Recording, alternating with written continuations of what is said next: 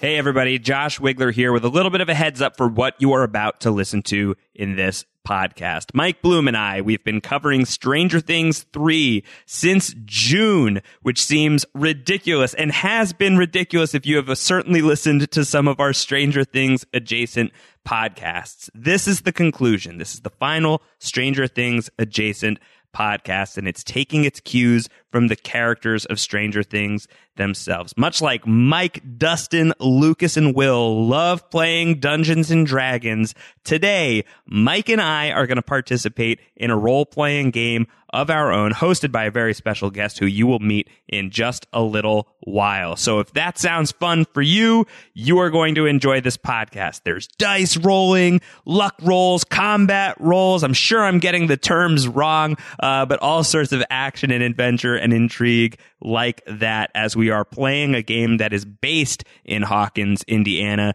dealing with creatures from the Upside Down and characters from other universes as well, potentially. Uh, get ready to meet Droopy Drawers. You're going to like that guy. Uh, if that does not sound like the podcast for you, no harm, no foul. This is very much in the goofy column as far as the things that you will find here on Stranger Things coverage by post show recaps. Uh, before we get into the podcast proper, I want to take a quick second to thank our sponsors for this episode. And those are our friends over at TrueCar. 60 seconds. That's exactly how long this commercial will last. You know what else you can do in about a minute? Get an offer for your car with TrueCar. That's right. In the amount of time it takes to floss your teeth, pet your dog, do a few sit-ups, or just listen to my voice, you can get a true cash offer. Best of all, you can do it from your smartphone or home. Just go to TrueCar and simply enter your license plate number and watch how your car's details are going to start popping up. Answer a few questions and you'll get an accurate true cash offer from a local TrueCar certified dealer. It's that easy. After that, you can bring your car in and they'll check it out with you together. You can ask questions and get the answers you need so there's no surprises. Then simply leave with your check or trade in your car for a new ride. So when you're ready to experience a better way to sell or trade in your car, check out TrueCar today. With that said, let's get into this very strange final Stranger Things podcast. And also, quick note that there may be a teaser about what Mike and I are doing in our next podcast. And by a teaser, I mean we're going to outright tell you. So stick around to the end of this podcast and we'll give you more information.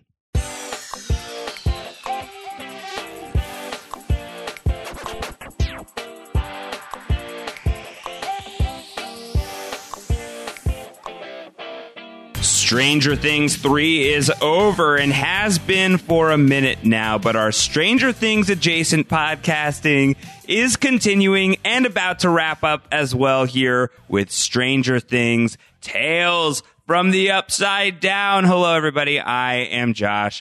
Wigler, and I am joined here uh, by my my brother from the same mother in the case of this particular podcast, Mike Bloom. Mike, that'll make more sense in a couple of minutes. Hello, boils and ghouls. Oh my god, that's that the was... that's the tales we're doing, right? oh jeez, that was horrifying and unexpected. I don't know why you went full Crypt Keeper on me. Well, you said tails, so maybe I'm just inspiring. The Crypt Keeper doesn't have full dominion over the word tails. Oh, you said it. If you say it one more time, I'll appear. No, like I, I, want no. Cut that. No more. No more Crypt Keeper. Crypt Keeper right. triggering for me. Sounds good. We'll be doing we'll be doing some dice keeping instead of Crypt keeping this episode. But yeah, we are we are closing the gate officially on our Stranger Things season three coverage as we go from July into August. But we were doing it in such a truly unorthodox fashion that I am very, very excited to get into it with our very, very special guest. Yeah, I mean, technically, we started in June. It was our preview podcast. So who knew three three ish months of Stranger Things podcasting uh, was probably not on anybody's post show recaps bingo card. And I We're certainly getting closer imagine, to Halloween. Stop! Stop! Stop! Don't do that anymore. I'm out.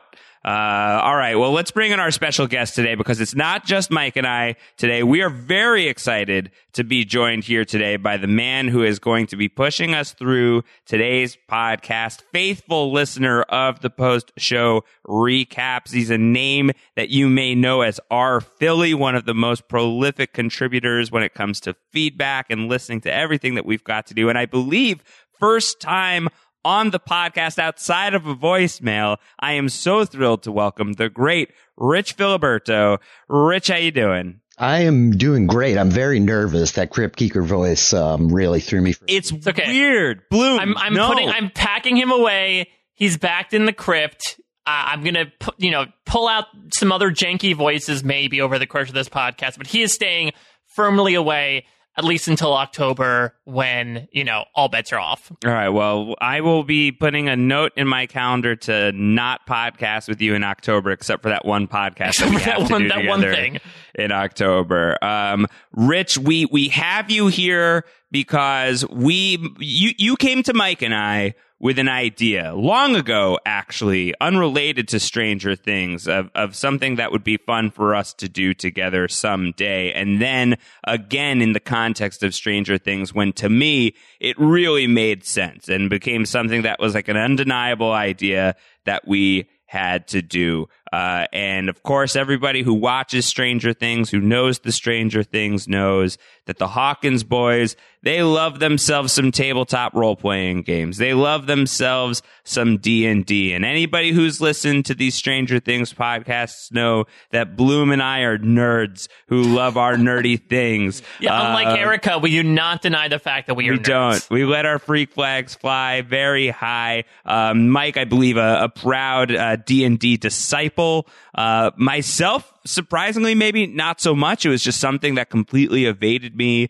in uh, my youth and didn't follow me into my adulthood at all. Even though I play some tabletop board games, I've never played uh, a real uh, tabletop RPG. That changes now. That changes now on this podcast. Uh, I am going to play my first tabletop RPG in the form of something really fun that Rich has cooked up for us that everybody is now going to get to experience together. Rich, what are we getting into today on this special final Stranger Things podcast? what are we getting into? Well, allow me to earn my nerd credibility here, Josh.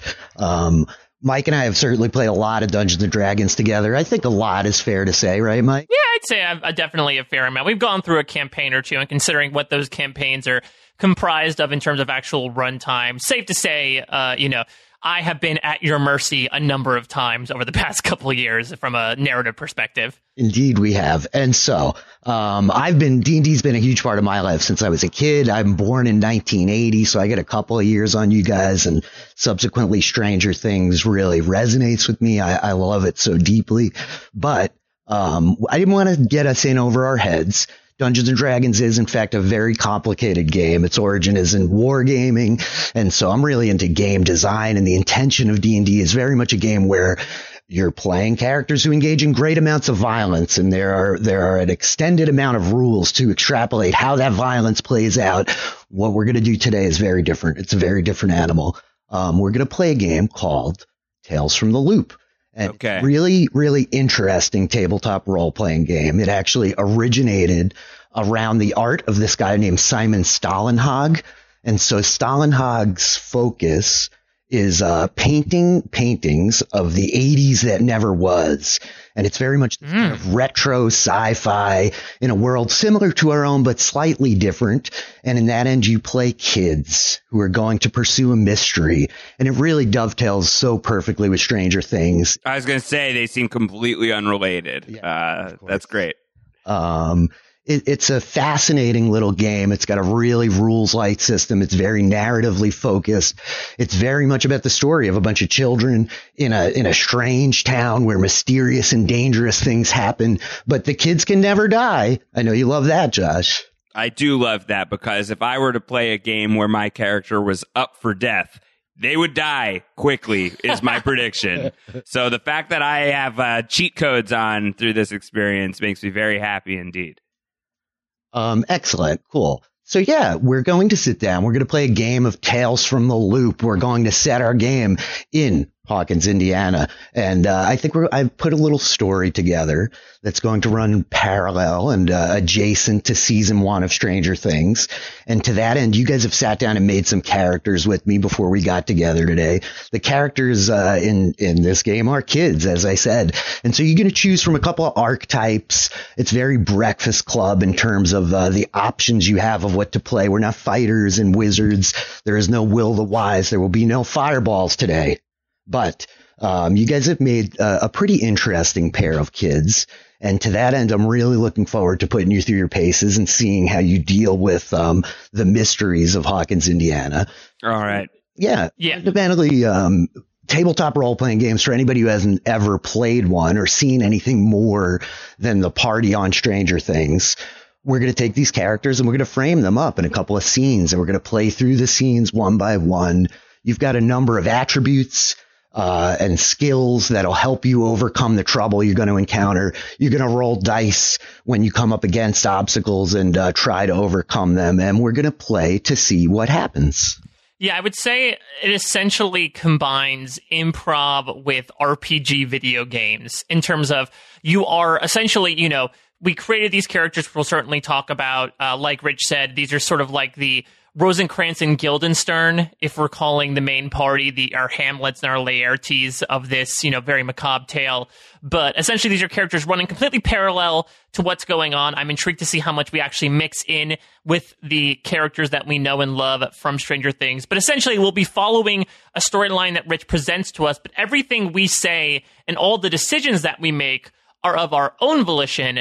That being said, there will certainly be times where certain skills that we have attributed to these characters will be tested, in which case we will have to leave that up to luck in the form of a dice roll. And depending on the number that comes up on said die, that is going to determine whether or not that thing we attempt to do succeeds or fails, and therefore how the story dovetails from there. Yeah, so we're going to be rolling dice here on this podcast, and by we I mean uh, I will not be. Mike has the dice. Mike is going to be rolling dice for me whenever dice need to be rolled for me. So any bad luck that I have is completely attributed to Mike Bloom, and all the success I will take for myself. Um, but but yeah, oh there we go. I, we've got we've got some uh, some sound effects going on nice here. dice foley happening Dice, for you all. dice Foley, the only kind of Foley we want here on post show recaps. Uh, no, I'm very excited about this. This is something that I've been meaning to do for a while. I didn't think that I would be uh, uh, turning in my tabletop RPG V card on a podcast, but but here we are, and this is where it's happening. And I think it's very appropriate to happen in the context of Stranger Things. So to break it down, we are doing a game that takes place in Hawkins, Indiana. I believe it runs parallel with the first season of Stranger Things. Isn't that right? Indeed, it does. So we're going all the way back to the era of season one of Stranger Things, uh, 1983 is where this is going to take place. Mike and I have both already sat down with Rich. We've established the characters that we are going to be playing. We had all these different archetypes to choose from. We chose our archetypes. I think we've come up with some uh, some really fun characters in connection to one another. And then beyond that, I have no idea what we are about to get into. So uh, even though we've already turned in a four hour and 20 minute podcast post Stranger Things finale, this may not be as long as that, but it could possibly be weirder than that one. Uh, so I am looking forward to seeing what we are about to get into. Um, Mike, anything else before we hand the reins over to Rich? No, I think let's just let the man do the talking, and then we'll uh, we'll get into who we are, and then Rich will let us know what the heck we're doing here. All right, Rich, take it away. Okay, excellent. So, um, I think our scene opens uh, with the with the black title card, and we see the date November sixth, nineteen eighty three, Hawkins, Indiana. Um, and we hear a sound first as as Vision comes into view. Beep, beep, beep, beep, beep, beep, and it starts getting louder. Boop, boop, boop, boop, and and we can see down the length of um, hallways, concrete, industrial. There's metal doors on either sides of us. The lights are flashing.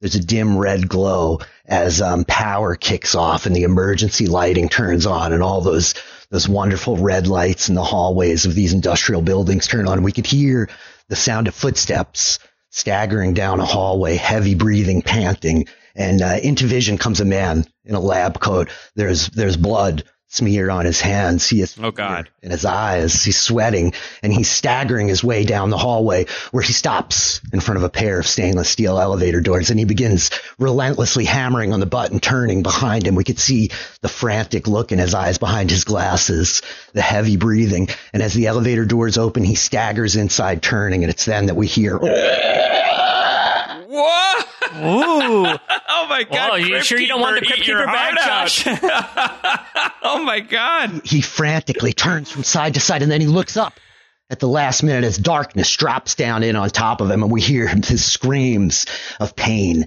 and fear as, as the scene cuts. And it's now that we actually hear a different set of footsteps moving quickly. It's the click clacking, the clattering, perhaps of, of a woman's. Mrs. Clickety Quackety. Oh, she's back. Catherine O'Hara is making her way into Tails. Oh, I'm so proud. Uh, Catherine O'Hara belongs in Tales. We, we hear the clicking and clacking of a, a woman's heel on, on concrete floor, and we can see now two figures emerging from the darkness, moving down a very similar hallway to the one that we just saw. Uh, a tall, thin woman with a bob of blonde hair around her, and she's got a smaller figure next to her in uh, in a hospital gown with a blanket wrapped around it and um, we see her making her way down the hallway to a very similar elevator, the one we just saw, and an armed guard stands in front of it, a man holding some type of uh, of military weapon, and he says to her, um, "Agent Fraser, Agent Fraser, what do we do?" And she says, "Tell Doctor Brenner I've got number four. I'm escorting him to the off-site facility." And I believe it's then that the darkness drops in and we hear our, uh, our, our opening sequence, our title song of, uh, post-show recaps, Tales from the Upside Down. And as the scene fades to black and the kind of music plays out, uh, the camera comes back into focus. And Mike, we see a young man. Where is it that we find, uh, young Derek Klein? Derek Klein is a rocker by nature. This young 13 year old kid uh, is someone who you would see in the background of these high school scenes in Stranger Things season one, but not necessarily pay that much attention to him. He's a little scruffy haired string bean, scruffy looking nerf herder, if you will. Someone who doesn't really stick out, and that's absolutely fine with him because the minute he ends up getting the uh, ability to leave Hawkins, he's making his way to LA. He's going to get that big music contract. Derek Klein has dreams, and he's acting on those dreams right now. Uh, Derek is practicing with his rock band, Hawk and Roll.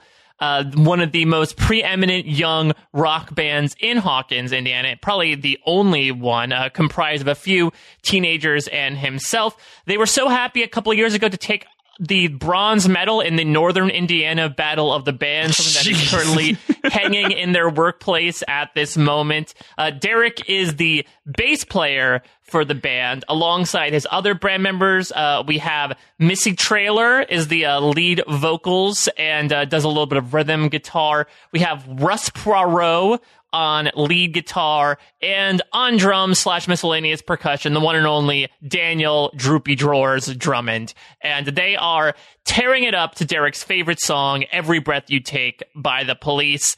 Uh, and as they're, they're about to finish their, their final, you know, track of the night, the sun has gone down at this point, and even though Derek is not necessarily sure who's going to be waiting for him by the time he gets home, he know he has to head out at a certain point because the other three uh, certainly have other obligations to fill. That's so elaborate. I haven't prepared anything anywhere even close to that elaborate. oh my god. Oh my god, but I feel like a fly on the wall at this band practice. I love that song. Um, I think that Derek Droopy Drawers, as as the music like finishes up and the band is like packing up their equipment, I think Derek uh, or, or uh, Droopy Drawers turns to you, Derek and he just says, um, he says, "Man, this year we're going to take silver for sure. There's there's no chance that that we're not going to do better than we did last year. We sound great." Oh man, listen, we got in these new pedals. We got you got the double bass drum going on. Listen, we're gonna rock the hell out of Northern Indiana BOTB this year. And they're not gonna know what they're gonna see coming. Age is just a number, man. We're here to defy it. We're, we're going to get out of this town. I'm telling you, Decline. There, there's no chance. Uh, uh, we're going to make it big. I'm sure of it. Our sound, our style, this every breath you take, Jam. You, you, you've got, you've got all the right, the right picks. I'm with you, D. What can I say, man? I got a musical taste that defies generations, man. Well, anyway, I gotta, I got scram. I don't know if my old lady's gonna, you know, throw me out or anything if I come in late. It's clear that this kid is a big old poser in front of uh, in front of his bandmates. He clearly is someone who's you know trying to basically he predates hipsters by about 30 years, but it's very clear that he would have that attitude has Stranger Things taken place in the two, in the 2010s? Because uh, this kid outside of this garage is a total goober, total wallflower. Uh, so as he said goodbye to the, says goodbye to his bandmates, he's gonna hop on his uh, you know pretty rusty bike and take off into the night. Is it like the the bike is like pretty rusted, or it's like both pretty and rusty? I would say that at one time it was pretty. You could tell that was a, a gift from his parents, maybe like five years ago, that both due to their own negligence and maybe his own lack of caring uh, has gone into a bit of disrepair. Maybe he feels like it's cooler this way. He certainly idolizes, you know, these rock and roll musicians and he, he wants to sort of, he hasn't exactly gone for that aesthetic completely, but I think he tries to institute their sort of values in normal life. And I guess his mode of transportation is one reason how, it, or is one way for him to do that. Cool. Excellent. And I think, uh, yeah, as you hop on your bike and, and, uh, your boy Droopy Drawers is kind of jumping on his, he turns and looks over to you and he's just like, uh, he's like, Derek, I know, I know you don't want to do it, but you really should invite Nancy. If she hears you play, well, there's no way that she could resist your charms. I'm telling you. Uh, you have to stop that, okay? She's she's with Steve Harrington. She's she has nothing to do with this little meat kid who can just pluck a few strings. Okay, music might be a way to the soul, but it's not the way to her soul, dude. I, I, I appreciate it, but I'm just gonna I'm gonna keep admiring from afar. He throws his hands up in the air in a bit of like exasperation, and he's like, "I'm sick of guys like Harrington, girls like Wheeler. Uh, we'll have our day, Derek. We'll have our day." Oh my God, Droopy Drawers Drummond has become my new favorite character already. I think uh, Phil. Droopy Drawers for season four for sure. Yes, please. Droopy Fours. Uh, with the gravitron operator, please. And so I think he throws his hands up in the air in exasperation, just kind of shaking his head at the state of the world that Steve Harrington gets to date a girl like Nancy Wheeler while she doesn't even know that decline exists. And uh, he turns and, and wheels off into the darkness the opposite way on his bicycle as you begin to make your way home. And uh, to that end, we look to the other of the brothers Klein, uh, Kevin. Kevin? Yeah. We're Kevin. oh no, Mrs. Clickety Clackety's here. yes. All right. Kevin Klein, troublemaker, 15 years old. Uh, he's a spray paint artist. He's a he's a he's a guy who gets into all manner of mischief because he's going around Hawkins. If you've been seeing any graffiti in the background, you can thank your man K Klein, Kevin Klein, uh, who has uh, who has a knack for tagging anything he sees, uh, inappropriate commentary, whatever he's thinking, you're feeling it. He's not keeping anything out of his uh he's no filter hashtags are not yet really a thing, but no filter for yeah, Kevin. call it the pound sign instead because it's on yeah, the phone. yeah, pound. Yeah, the pound sign, no filter for Kevin the pound sign Klein, uh, who is in a little bit of trouble right now. Uh, it was a school day, but Kevin was not in school, even though he's 15. He's been expelled from Hawkins school. We'd rather not talk about exactly why. That's one thing that Kevin thinks is off limits because he thinks it's nonsense. He thinks it's political that he's been expelled. Uh, his parents don't want to hear it. His parents are furious and they want Kevin to get a job. Uh, Kevin has been uh, lying to his parents who are, who are basically no shows in his life anyway, uh, and has been lying to them and saying he's been going out for job interviews and he's really, really close to landing a, a, job as a pizza delivery boy around town. But that's not true. The reason he's been making any money is because of a side hustle he's been doing. And that takes us to where we see Kevin when this picks up for him. He is out by the train tracks and he is spray painting a little message for his boss. And what he is spray painting is, I've heard some strange beeps. I've heard some strange beeps and somebody's going to be coming along and seeing that message and he is going to have a pickup where he's going to be able to get some money for that message. The, the identity of his boss, uh, perhaps should be, should be revealed at a later time. But that's I where lo- we find I, Kevin. He's on the train tracks right I, I, love the fact that you made a character who's literally the exact opposite from you. It, it really is fantastic. I mean, you don't know anything about my high school story. How do you know I didn't get into some trouble as as a young as a young? I didn't. I was considering, pretty, considering the Gravitron pretty story you straight talked edge. about on the podcast. I I don't know if that's going to be exactly the same person. I guess that's true. I was about to say that's a that's like a scavenger hunt activity. Go find the Wigler tags from uh, the, the late '90s all over Long Island. I have no artistic ability. This is all aspirational stuff. Um, well, to that end, uh, young Kevin, as uh, you finish your message, do you also have a bike? Is that how you get yourself around? Yeah, I have a bike. It's it's whatever. Take it or leave it. It's pretty rusty as well, and not in the pretty variety. It was never pretty. It was always a piece of junk. Cool. It's on brand. So as you jump on your piece of junk, rusty bike and start pedaling off into the night, making your way back to the Klein estate where uh, you'll meet your younger brother, I think we see you riding down the, the streets of Hawkins and we see actually um, some of the streetlights begin to flicker and pulse and they flicker and then they go out. And uh, as you're riding through darkness, you see this uh, this pair of headlights coming down the road, and it kind of passes you, and it's this uh, this long black Lincoln Town car with um, these like semi tinted windows, quite ominous, and and they're making speed. They're definitely wailing down this road where uh, they kick up dust and gravel at you, and I think. oh, I, I I thought something completely different when you said making speed. Uh, It's like, wow, we're going to like hardcore into like Narcos territory on Stranger Things now. this is not Tales from Heisenberg. Um, so, so, uh, I think as this car like kicks past you and the dust and the gravel of the road gets kicked up around young Kevin Klein on his piece of junk rusty bike, uh, the, the scene fades again.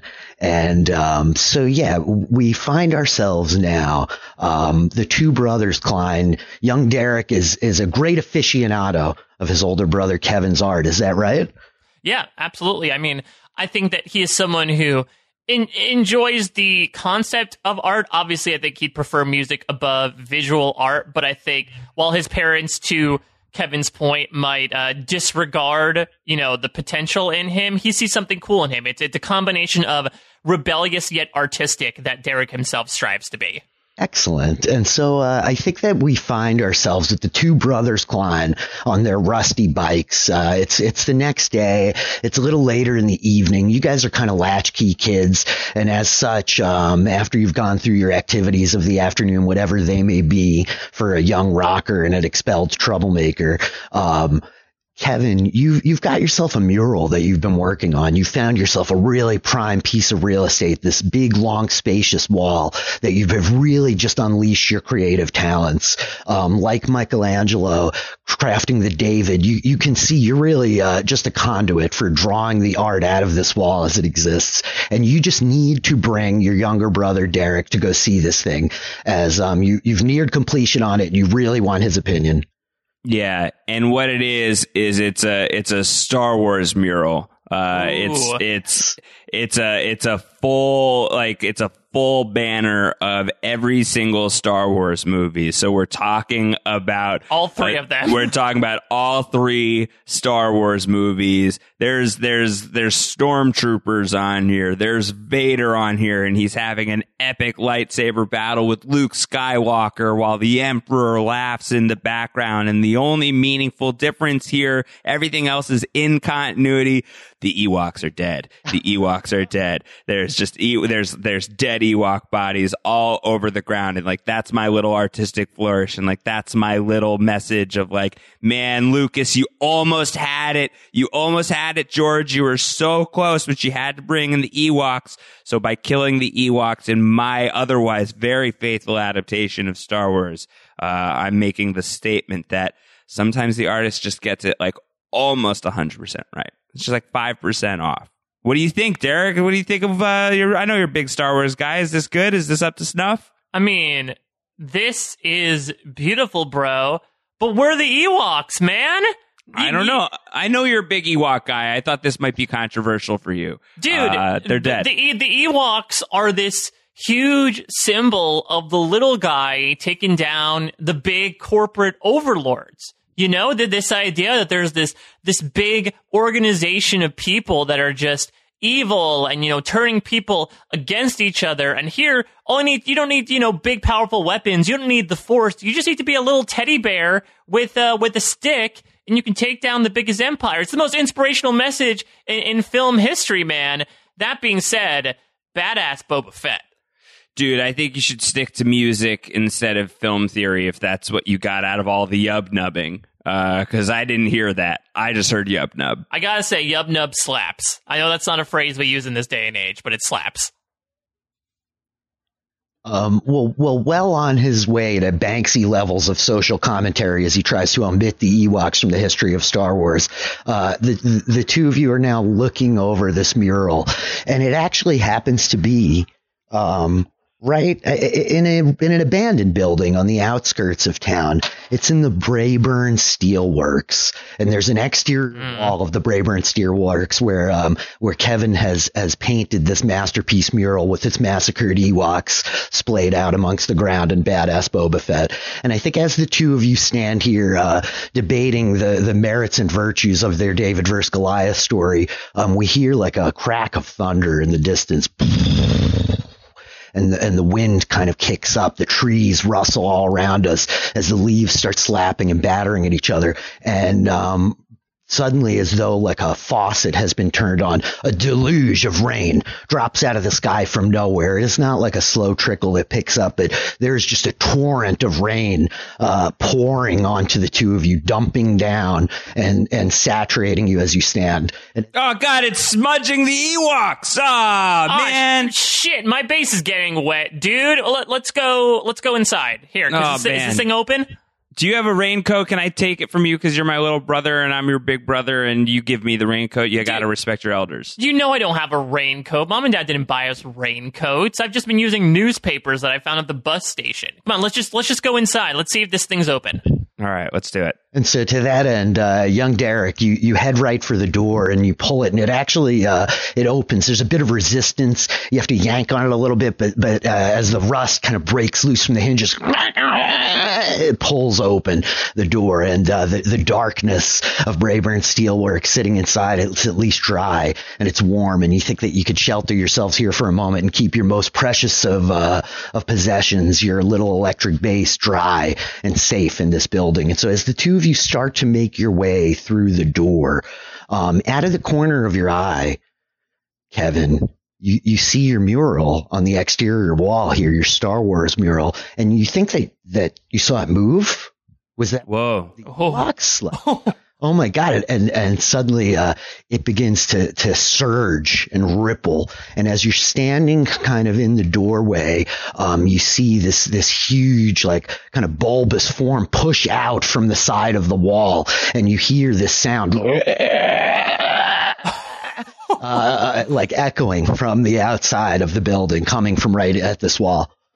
Uh, so Derek, I definitely took some mushrooms earlier today, so it's not entirely impossible that I'm just tripping balls right now, but did you just see like an AT-AT come off of my mural and start stomping towards us? Or yeah, I... dude, we get it, Kevin. Your art is so lifelike that it leaps right off the wall. Okay? No, I've heard, I've heard that Derek, comment so I'm, many times, man. I'm pretty sure that this is like actually uh, some sort of monster that is uh, that is lurking in the darkness, and and maybe we should do something about this because I took the shrooms like 18 hours ago, so this shouldn't be happening for me. Right, let me lie. All right, let me talk you down again. There's nothing leaping off the wall.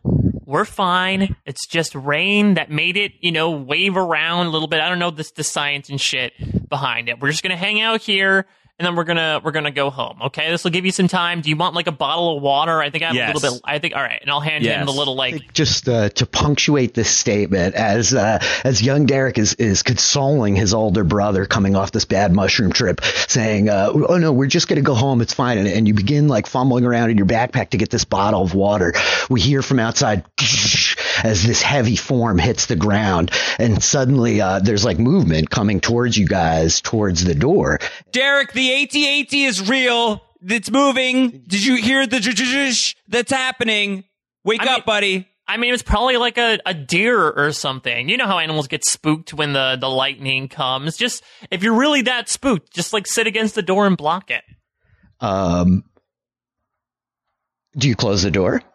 Yes, hundred percent. I close the door. Okay, I so- I run straight to the door and I close the frickin' door. as you're slamming the door closed, you're you grab the door, and begin pulling it closed. Derek, you get a view past your brother's shoulder into the outside where there's uh, still some illumination. I think that there's a flash of lightning, and we could see the drops of rain individually illuminated as, as the blue light of the electricity kind of refracts through all of it. And there is this shape. It's tall. It stands well over six feet as it stretches up while the door is being pulled closed, and it looks like a man, a man without a face, and it's certainly deer, and you just hear the sound.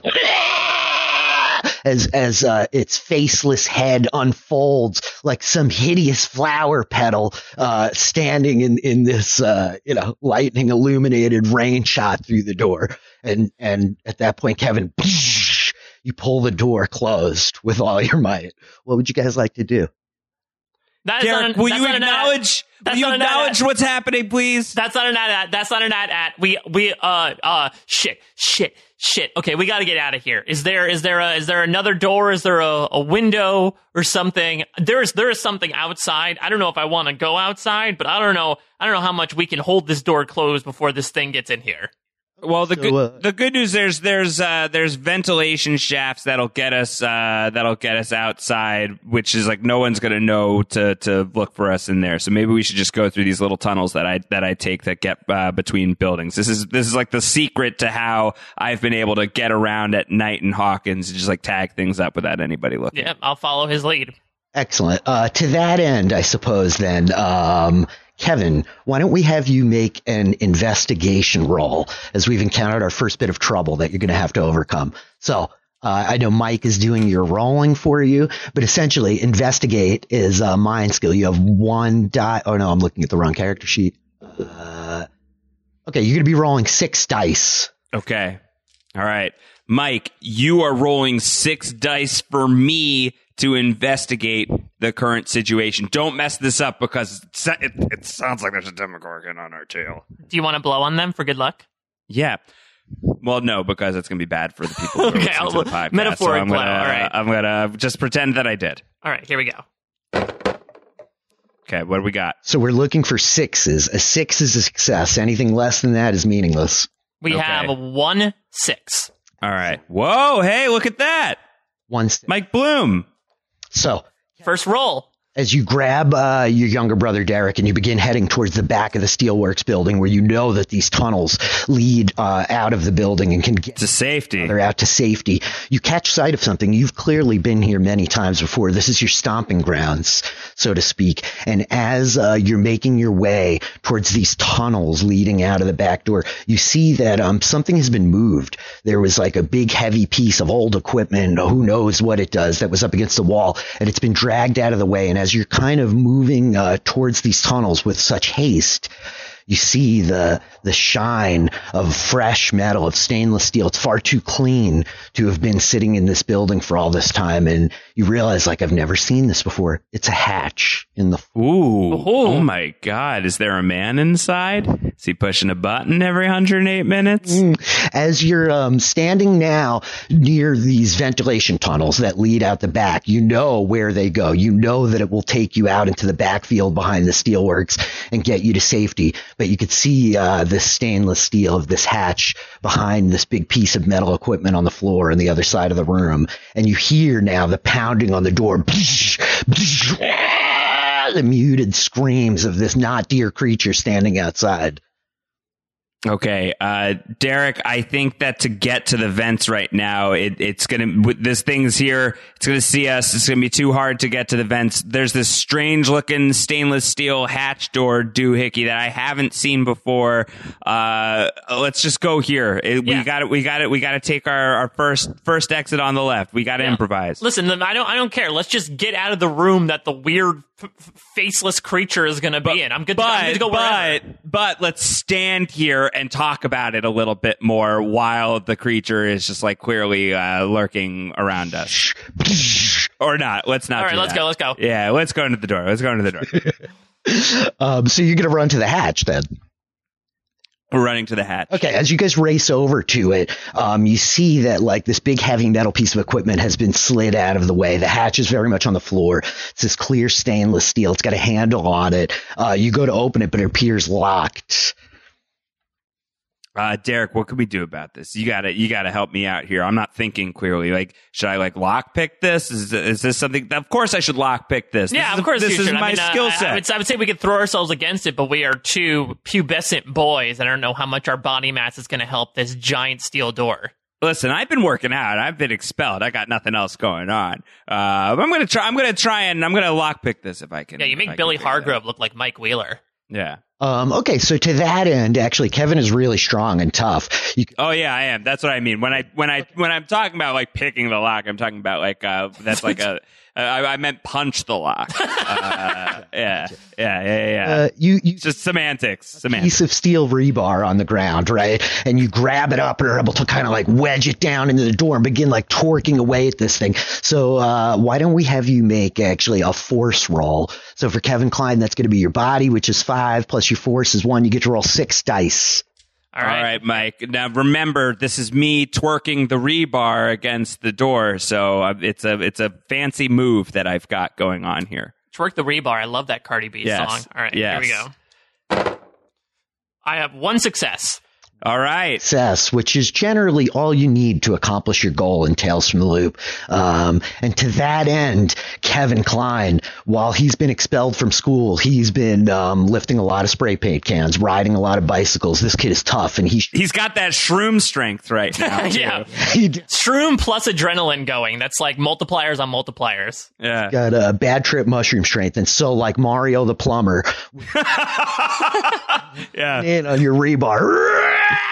And you, you see the handle actually itself of the hatch, like it breaks off and clanks off of uh, uh, of this big metal piece of equipment next to it, scattering across the floor. As now the pounding at the door, the door at the front of the steelworks blasts open. Um, and you see illuminated the rain behind it, the sound of the rain smattering down on the steel roof of this building. Uh, this this faceless creature comes like staggering into the darkness, like clearly scanning, looking for its prey. Oh God. Oh my god. Let's go into the hatch, right? Yeah, I mean, is let's, it- we got, we got to, yeah. get- let's let's we let's gotta go through. In. We don't want to be here anymore. Get us out of here. The hatch open, and uh, you guys begin descending down the ladder. Who goes first? Who goes second? I think I think Kevin's got to go first as the older brother. yeah, brother. absolutely, hundred percent. I gotta make sure that nothing's gonna happen to my baby boy Derek. Uh, but to that end, Kevin, as you begin descending down the ladder into this hatch, Derek's feet come down into the hole above you and begin like ching ching coming down the, the, the rungs of the ladder. Derek, you're stepping on my fingers, man. Relax. Listen, I'm freaking out, dude. There's some monster behind us. Ah! The monster's coming right for you. It leaps across the room, darting towards you. And so poor Derek, as you are at the uh, top of the hatch, it comes racing to try to grab you. I'm going to have you make a, a body plus force roll. Oh boy. You, I believe that's only two dice. Oh boy. Oh God. Well, Let me this, just pause for a minute here. You can, there's a couple ways you can increase your dice. You have your iconic item, which of course is your bass guitar that you're holding. If you feel there's a way you can use that guitar to help you here, you can add two dice to your roll. And that's a Tales from the Loop deal, right? Where like everybody gets an iconic item, and that can be like a like a weapon you can use if you want. Correct. It could be a Okay, cool. It could be a tool. It could be a pet dog. It could be any number of things. And so there's a few ways to try to modify the rolls. If you start failing and all these kind of things, we'll talk to them as we get to them. But well, let's uh let's press our luck in the very beginning here, and let's only roll the two, Okay. and let's let's see how lucky of a kid Derek is. If he's as or how yeah, if Derek is as lucky as his older brother. So here we go. I got a success. Yeah. yes, one success. Klein. So I think to that end, as this creature comes on two legs, now it's lower down like a predator. Its front legs, its hands, if the, if you were uh, on the ground like a bear, as it charges across uh, the open floor of Braeburn Steelworks towards you, and just I thought it was Brian Steelworks. For Brant Steelworks. Uh, it, Yeah, and it takes and it takes almost four and a half hours to get through it. yeah. uh, we'll try not. But so to that end, D Klein, you're able to uh, grab the hatch and slam it down closed just as this creature gets up to it. You could hear it uh, uh, scratching and digging at the top of the steel as you've pulled the hatch closed now above you.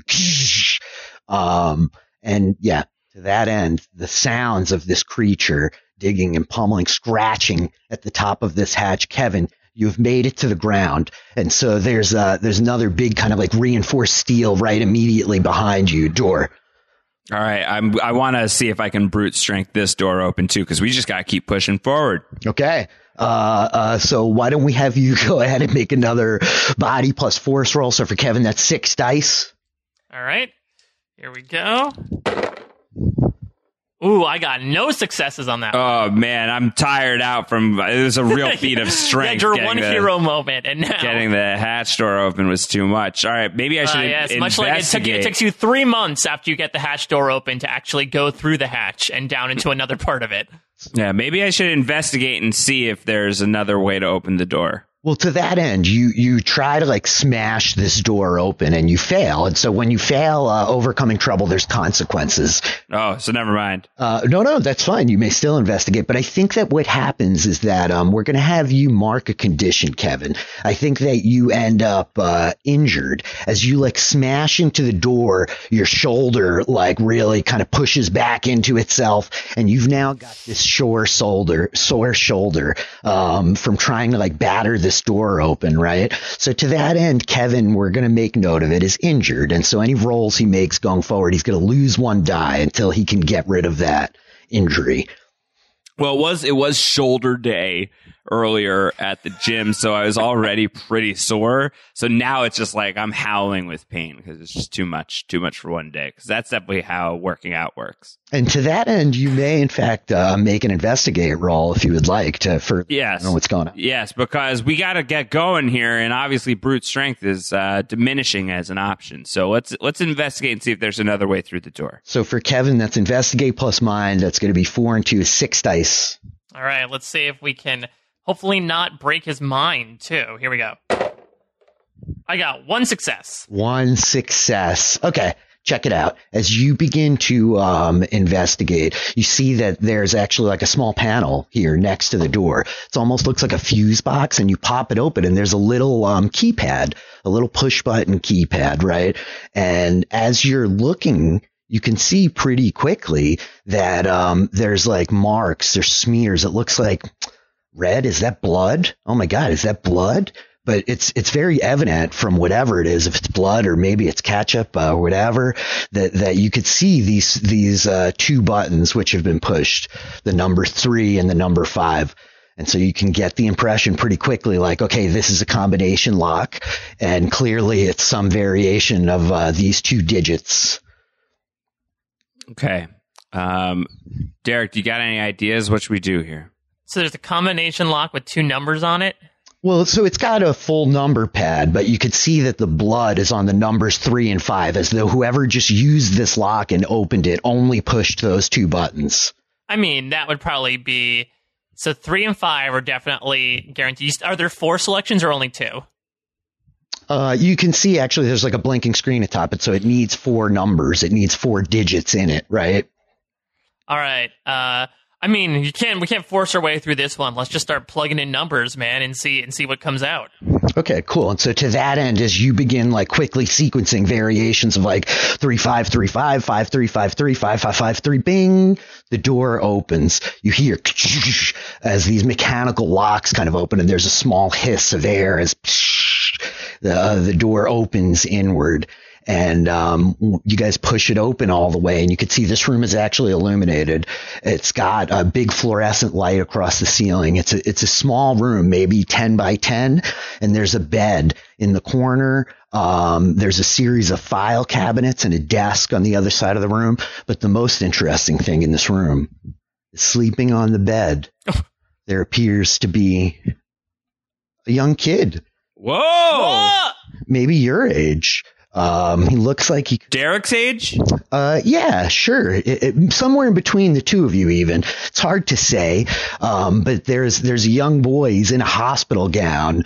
Uh, his skin is is uh, creamy, like coffee colored, and you can see his arm is kind of like listing, hanging over the edge of the bed, and tattooed on his arm is the number four. Whoa. Okay. Uh, so Derek, just again. First, I'm going to clamp my hand over his mouth and just like, Well, t- t- yo, weird, very weird, very strange. Um, yeah, you could reconfirm that I'm not tripping. This is a human being uh, with a tattoo number four on his arm. Um, we don't know this kid, but there's a monster here. Should we at least like wake him up and be like, "Hey, uh, new guy, there's a monster here." And you may want to be a part of whatever it is we're doing to hide from it. Uh, Rich, what's the? Is there another like door or window in this room that would be an access point into the room outside of the one we just came in on? Um, so there's there's like a small ventilation grate that connects. Like essentially, when you come down to the bottom of the hatch, there's like a small alcove and then this door leading into this room, and that appears to be all there is. But um, there is like a ventilation access between like the the alcove and the room itself. All right. Well, if, if that's too much trouble, we could just keep going. I mean, the kid could fend for himself. I'm, Screw I'm, that. I'm, It's I'm the going to point it's the towards that, and I'm brothers just going to Klein, be right? like, I'm going to be like, we need to. I, I don't. I don't know who this kid is. We need to get out of here. I that I know I closed the door on that thing, but I mean, it could be coming down to us any minute, and it might have other friends. I don't want to say friends. I don't even want to think this thing as relationships. Yeah, yeah, yeah. But there No, might be more with it. 100%. I, uh, I, let's let's let's let's get the hell out of Dodge. Let's get out of here. Listen, I think you know we're we're we're our uncle's a big deal. Let's let's play some Klein privilege here right now, and we'll just uh, we'll just keep going. We should also mention uh, that the last name of these kids is very apropos. They are indeed the nephews of the one and only Mayor Larry Klein. Yeah, yeah, yeah. Played with Like- great drippingness by Cary Elwes in Stranger Things season three. Yeah, like our uncle is a really fairly big deal here around town. So let's just uh let's just get out of here, and you know this is not our problem. okay, great. And so I think it's you guys like get the kid in the bed. You know, it's that it's that gift. A disappointing result for our dungeon master. I think you we see you guys kind of like walking backwards quietly, and it does occur to you like it's pretty remarkable that this kid has slept through all this commotion. You know, Well, uh, well, how about uh, on on that note? Like, I, maybe Derek will have a change of pace and like throw something at him to wake him up, just so he like understands or is is at least aware of the situation he's in. Okay, um, so to that end, actually, uh, you like, uh, gosh, you grab up like an empty soda can that's like sitting on the floor somewhere and kind of, kind of chuck it at this kid and it bounces off of him and he seems like not to wake up. It, it does not like disturb his slumber. Um, and you could, you guys could still hear the scraping and the clawing and the kind of muted like, uh, roars of this creature from up above. And then suddenly it goes ominously silent. Um, and, and yeah, I believe then Kevin, you've like pulled the grating off on this ventilation duct and you're pretty sure that this will connect in with your other ducts and get you out of here if you guys want to cut out. Uh, Yeah. but I think I think Derek suddenly like realizes the the magnanimity of the situation. It's like God damn it, and then runs over and starts trying to shake the kid and Decline, come on, bro, we gotta go. No, just wake up, kid. Okay. I'm screaming really loud. If the kid isn't waking up from me screaming, he's not gonna wake up from you shaking him. I'm as and so Derek's you know obviously uh, not the most bulky, especially compared to his brother, but he's trying to like shake him. He's like hitting him a bit. He's trying to like play his. You know what he does? Eventually, at one point, he stops. He pulls out his bass, turns on the little electrical amp, and starts plunking down on some uh, some nice uh, Frank Zappa, some real weird stuff. hopefully, really reverberate in this kid's head to wake him up. Okay, so Kevin is like standing at the grate out in the alcove through the open door with the ladder leading up above him, and he's yelling to Derek, like, come on, we gotta go, man. Zappa, right now. Kid's like just bombing out Zappa on his bass, boom, boom, uh, Peaches en Regalia. And so, so this kid like kind of rolls finally at this point. He rolls over and his eyes open and you could see the sleep clinging to them. They're, they're heavy and lidded and he's just, he's looking at you, shaking his head like, And as he realizes that the sound is kind of echoing through this room and the two of you are standing there, Kevin's yelling, he, he like pulls himself up, sitting up in the bed, his feet hanging over the edge and he's looking at you and his eyes go wide and you could see unmistakable fear. Uh, there's like terror in this kid's eyes and he's just like, who the hell are you two? I'm just Yo, gonna I'm just gonna grab his Klein. hand and and run to where Kevin is. Okay. You grab him and you begin uh, pulling him out into the alcove, and he, he's just like, "Wait a minute, wait, who are you?" Uh, and as now, like you're standing in the alcove, the Oh, you know what I'm you know what I'm gonna do? I'm gonna turn to him and say, "Come with me if you want to live." Wow, that's ahead of head of, head of your time. Am I? Yeah, definitely, hundred percent. Oh, But it's a time travel movie, so it's totally cool. oh yeah, by by one year, by by a little bit. Maybe maybe he saw maybe he saw the preview and that line stuck out in his head. Uh, indeed, I love it. So to that end, actually, roll. Why don't you make a charm roll, D Klein, as you're trying to get this kid to come with me. Come with me if you want to live. So you're gonna roll uh, your charm plus your heart. That's three plus five. That's eight dice. All right. D Klein's a charming little MFer for a 13 year old. Here we go. Uh, none of those were successes. Wow. None of those were successes. Excellent. So here's the thing. When you fail a roll in Tales from the Loop, either uh, the situation gets complicated or you suffer a condition, as happened with Kevin when he tried to smash through the door, or you have the opportunity, if you would like, you can use a luck point to re-roll all the failed dice, or you can call on your pride once per mystery, and you can also re-roll all your failed dice using your pride. So I want to know if you want to do that before we move forward. Um, considering his pride is about him winning third place at the Northern Indian Battle of the Bands, I don't know how applicable the situation is, so I'm going to spend a luck point here. Okay, cool. So you're going to spend one of your two luck points, and you can re-roll all those failed dice, which is all of them. All right, here we go.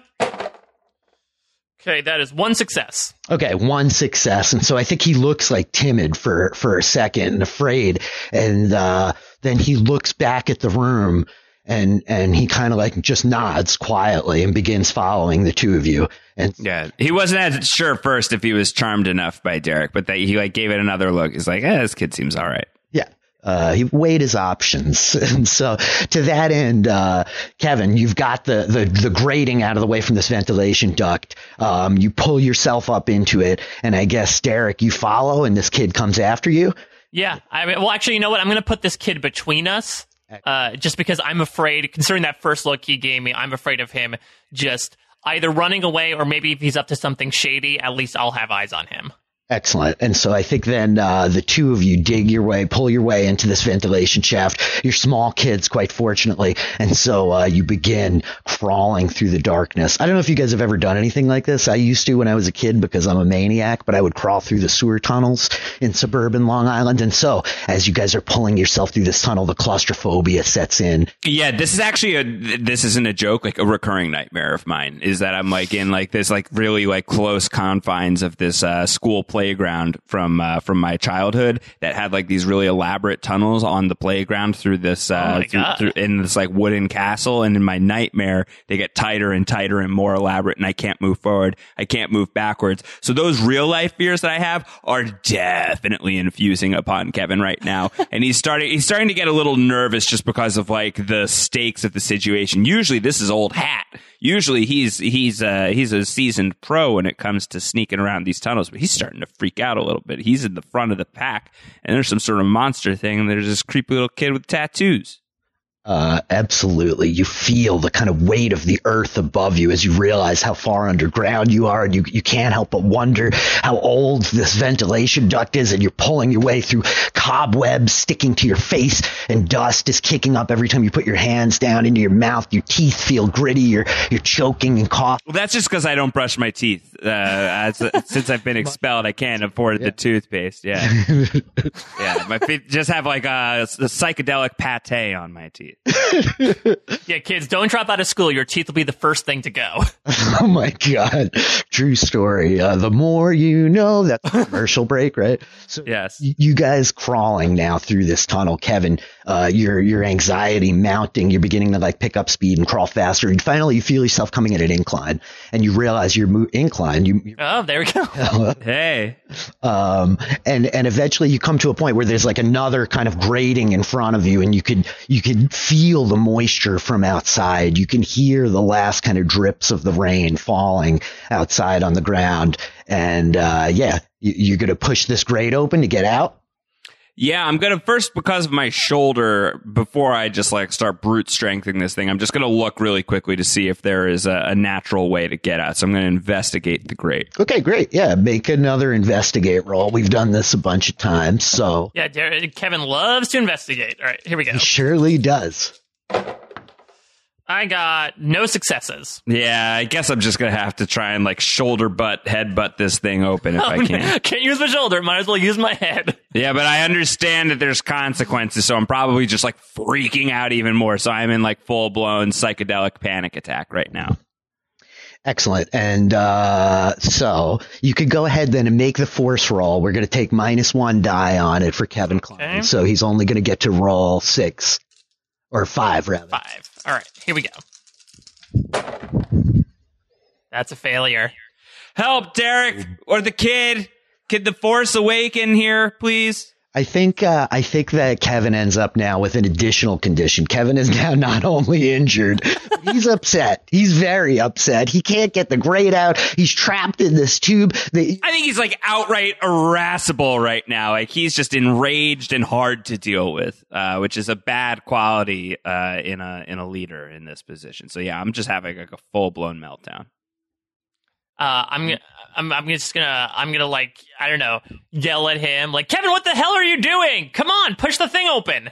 I'm trying, man. Listen, you try and do it yourself with your tiny little Derek body. I've got this Kevin Klein body and it's not even doing anything. It was, it was shoulders and biceps day at the gym. My shoulders and biceps are tired. And these are the muscles that I need to brute strength things and it's just not happening. All right, as he's going through his gym routine, I'm just gonna like tune him out, and I'm gonna, I'm gonna turn to this kid. What's his mood like at this moment, Rich? uh, he's very pensive, quiet, right? He's like, you two are like yelling back and forth at each other with the comfort of two brothers. And he seems like really nervous and jumpy and, and, uh, yeah. I'm just gonna look at him. I'm like, do you, do you know the way to get out of here? Is, do, do you know how to get these grates open at all? I don't know. I don't know if, how long you've been living here, but do you know the area? She just brought me here last night. He, he like shakes his head and then he turns kind of like looking past Kevin and, uh, he squints a little bit and kind of leans to the side to look past him and he points at the grate like, there's a latch right there though. I'm furious. So, so I'm furious. Kevin, you, you pull the latch. I'm furious. Uh, and, and so as you pull the latch, the grating like pops away and just kind of like opens up and, uh, you're able to kind of like push it a little bit. And there's some plant matter, some like vines, morning glory kind of growing through the grating. You have to shove a little bit. You're hurt and you're upset. And, uh, but you do get the grate open. And so, so the three of you are able to kind of crawl out into the night sky, uh, the storm having kind of abated a little bit. God, ah, man, I'm so happy to just be tasting fresh air for the first time in so long. Okay, uh, listen. I mean, it's been like ten minutes, dude, but we need to get out of here because I don't know where this thing is. Here, kid, do you do you have like a home? Do you where do you know where you live? Like, We can't leave you here. The kid is staring up at the sky, right? Just fixatedly. And as you say this to him, he very slowly, his head sort of turns and looks over to you, Derek. And, and he's like, um, I, I haven't been outside in, in years. Not till last night. I, I, I need to get out of here. What happened last night, kid? He says they, they've had me locked up for, for a long time. As long as I can remember, just about. They, they do experiments and he says last night everything went crazy. There, there was explosions, some kind of, some kind of fire. He says, I'm not sure, but this, this lady, this tall blonde lady, she came and got me from my room and she, she drugged me. She injected me with something and I just remember them taking me out of the building. I, I saw the stars and he like looks up at the sky again before I passed out. And then, then I woke up here today. Yeah. Is- are they are do they happen to you know have faces that open up into weird fleshy things at all, or are they people? What? No, no, they're, they're scientists. Uh, lab coats, lo- lots of glasses, pocket protectors. All right, cool. So, hey, Derek, this is way above our pay grade. Uh, the good news is we have uh, we have a hideout, right? Like we could go and just like go and collect our ourselves and just like catch our breaths at our uncle's. Uh, we we can go to City Hall. Our uncle's the mayor. We've got like the, there's a bunch of rooms there that he doesn't even use, and that's like where we tend to hang out. So maybe let's just like go to like that secret place, and we could chill out and maybe figure out what the hell we're gonna do next. Yeah, I sort of look at look at the kid for a second, and I'm like, yeah, I mean, we can't we can't bring him home. We can't risk mom and dad if they're around finding out about this weird Like kid in a they, they're space cadets, but they know that they don't have three kids. So Yeah. like we're not gonna be able to pass that over. And they, and they know we don't make friends with kids that look like they just got out of a hospital slash tattoo parlor. We Yeah. we need to and we need to amscray ASAP. Uh, yeah, lead the way, dude. Let's go. Yeah, maybe we should grab Droopy Drawers on the way just to have him along for the ride. Great. Yes, let's. If I'll- you could like signal him, because I'd love to see Droopy Drawers again, but it's okay if you can't do that. Oh, I'll uh, let's uh let's see. I feel like Droopy Drawers, Droopy Drawers Drummond, uh, might be like the biggest like conspiracy theory guy that I know in the, that I know in the group, and he's always kind of getting up into weird stuff. So yeah, maybe I'll I'll try to use like a, a contact. Tell him to meet us at that. Yeah, tell him to meet us at the hideout if he can. Okay, cool. So to that end, uh, this is perfect because uh, Tales from the Loop is a game where we set scenes. We look for the players to set the scene. So I was going to ask you, where do you guys want to go? What do you want to do? But you've told me. So you begin to make your way towards uh, the mayor's office, a, a large old building in Hawkins. And I imagine at some point in the past, Kevin got his hands on an extra pair of keys that were lying around somewhere, and you guys have gotten access to the attic. Um, I know Mike's not familiar with elementary schools that have attics, but this definitely has a, a massive sprawling attic filled with all manner of old dusty curios. And so as you begin to make your way downtown, you will in fact uh, pass Droopy Drawer's house. So Droopy Drawer's Drummond's uh, his bedroom is in the backyard, and you've you've done this before, Derek. Your older brother, the troublemaker, has taught you, but you're able to kind of sneak into his backyard and throw a couple of pebbles up at the window. And um, after like a moment, we see you know the shades kind of kind of get pulled up, and and Droopy Drawer's face appears pressed up against the glass, like looking around. And, and after a moment, he opens the window and he yells down to you like, "What are you doing, D? I need Right? I need your help right now. Get your clothes on. Come downstairs. I, I, I can't even explain it right now. I'll tell you on the way. Ten four, little buddy. I'll be. Right- Meanwhile, Kevin is on the street hanging out with four, uh, traumatized by the fact that an apparently naked Droopy Drawers is just answered by the window uh, for for Derek. That is a sight that I will never unsee. um, cool. And so I think after a couple of minutes, uh, Droopy Drawers uh, lowers himself out of the window of the house. Put some drawers on, Droopy Drawers. he shimmies down along the gutter and kind of falls the last like five or six feet, landing flat on his back in, into the mud. Stop, stop making noises, idiot. You're going to wake up the whole goddamn town. I'm sorry, D. I'm sorry, man. I, I, I wasn't expecting this. You, you, you got to give me some kind of heads up. What's going on, man? And as the two of you now are coming out across the street where uh, Kevin and number four are kind of hiding, Droopy Drawer sees number four and he stops like, whoa, who's this guy? I, I don't know. Okay, that's what you're going to help us with. Uh, we, no questions now. We're gonna we're, we'll answer some more when we get to a safe location. Okay, just just hop on and let's let's get the hell out of here. Okay, cool. And to that end, I think the, the the scene ends as we see the two brothers Klein riding their bicycles with um, number four sitting on the handlebars of Kevin's bike and droopy drawers uh, like standing on the pegs of of Derek's as the two of you uh, ride downtown into Hawkins. And so, yeah, I think that the scene cuts and we find ourselves now um, in the attic of the mayoral office, this large, sprawling, dusty room filled with all manner of old furniture and uh, and things covered in sheets and dust and cobwebs galore.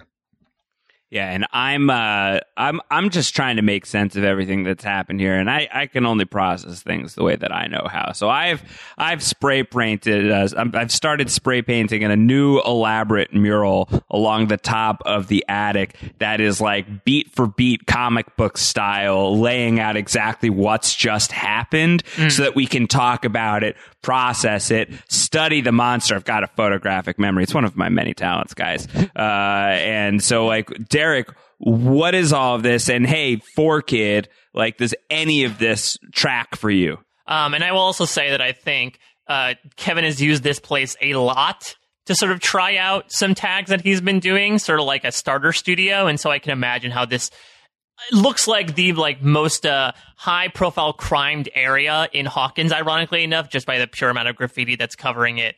Uh, but I'll say, okay, all right, so let me get this straight. So you, and I point to, to number four, came from this weird study program since you were a baby where they, some scientists performed experiments on you. They brought you into this little room where we got chased into by some creature that doesn't have a face, but looks like a man and now we we don't know if the thing is chasing us, if the scientists are chasing us, but all I know is that I am infinitely more confused at the end of the day than I am when I started it. Um, Droopy Drawers kind of like looks over at this kid and then he looks back at you like, experiments? you think it's Hawkins' lab? The Hawkins Lab isn't that just the uh, the place that just like puts out boring pharmaceuticals? Oh no, man, no way! You're out of your mind. That place is is developing weapons tech, Star Wars, man. Uh, uh no, yeah, no, wait, wait, wait, wait, wait, guys, uh, Droopy Drawers. You know, you you may you may not be much in certain departments, but he's he's he's packing knowledge here, guys. Uh, it's about time that I tell you who I work for. Um, I Derek, this is going to be a disappointment, but I, I didn't get the pizza delivery boy job. What? Dude, you've been talking about that around mom and dad for the past I, like month. I know. Um, why, been, does your, why does your bike always smell like pizza? Well, because I've been uh, dumpster diving uh, outside of the local Pizza Hut, and I just people throw things away that they really shouldn't, like the pizza, like the pineapple pizzas that people get very mad at. Like I've been just scooping those up, those personal pans. Uh, so that's why I smell like pizza all the time.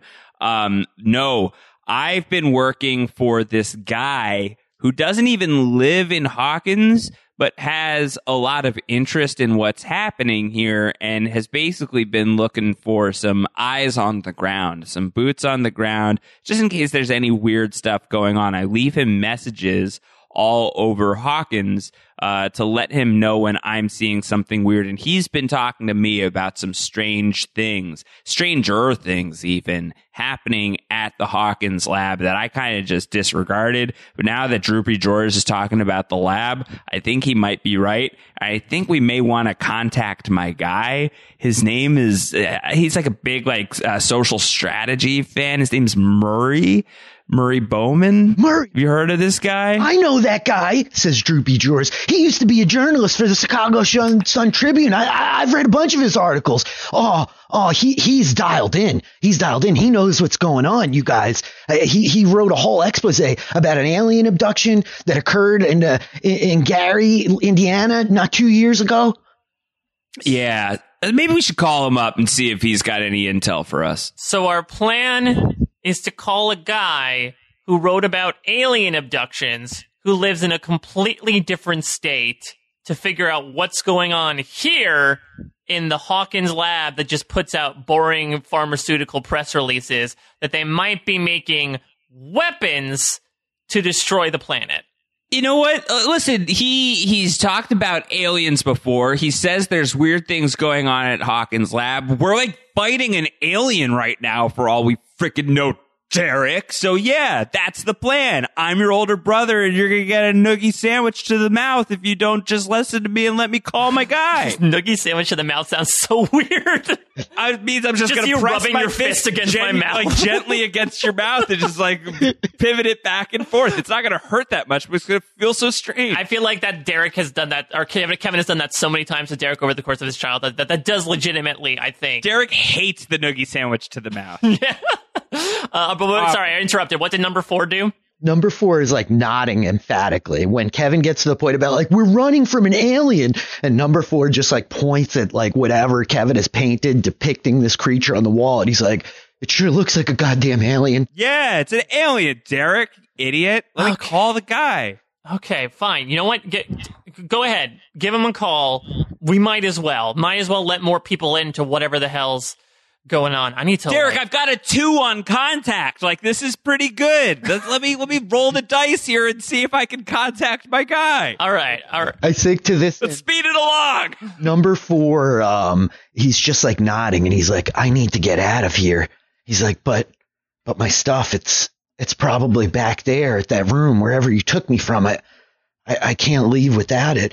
Do, do you think that your guy is going to be able to help me get out of here? I can't stay here anymore. I can't go back there. What do you mean Yeah. your stuff?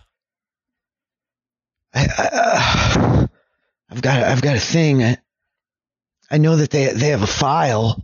They always have this, this big folder, and whenever, whenever they come through the test, they, they write stuff down in there, and well, it's got information who I am.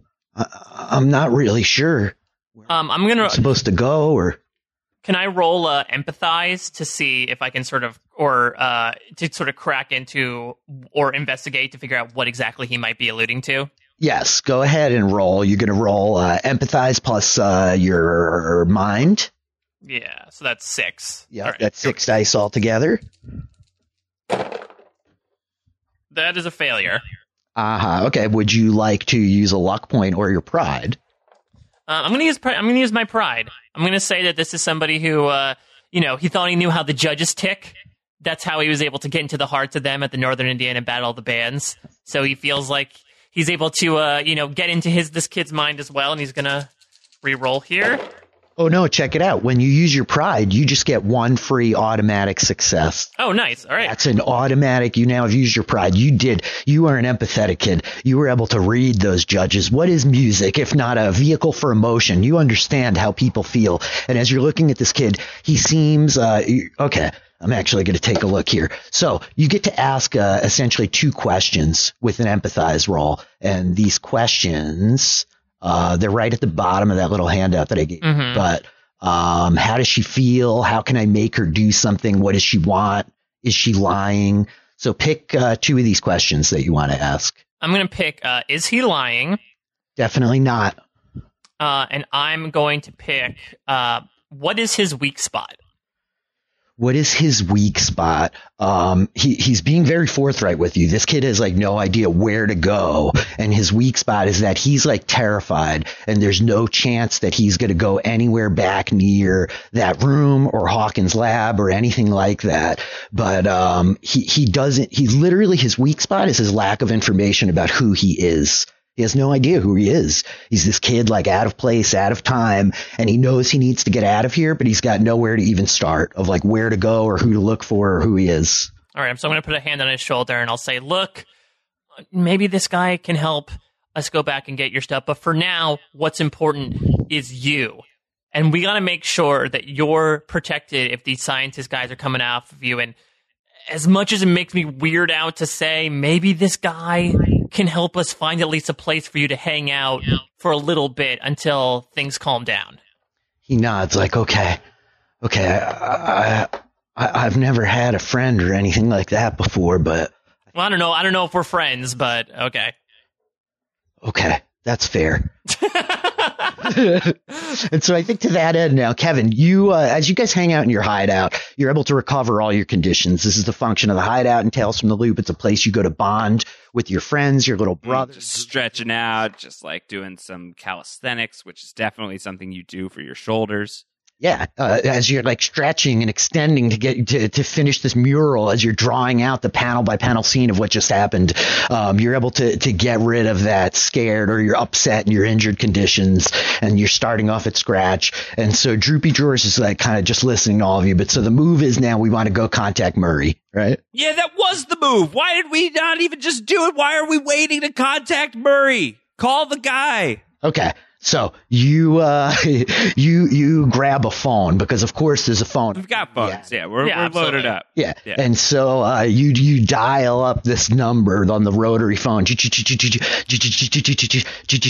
and, and And I'm like pretty sure it's the right number. yeah, Pretty sure, but I feel like I may have to like just like see like it's, it may not be the number. There's like a couple numbers in my head that, that it could be. yeah. So the first call, they're just like, uh, "Hello, Pizza Hut, can we take your order?"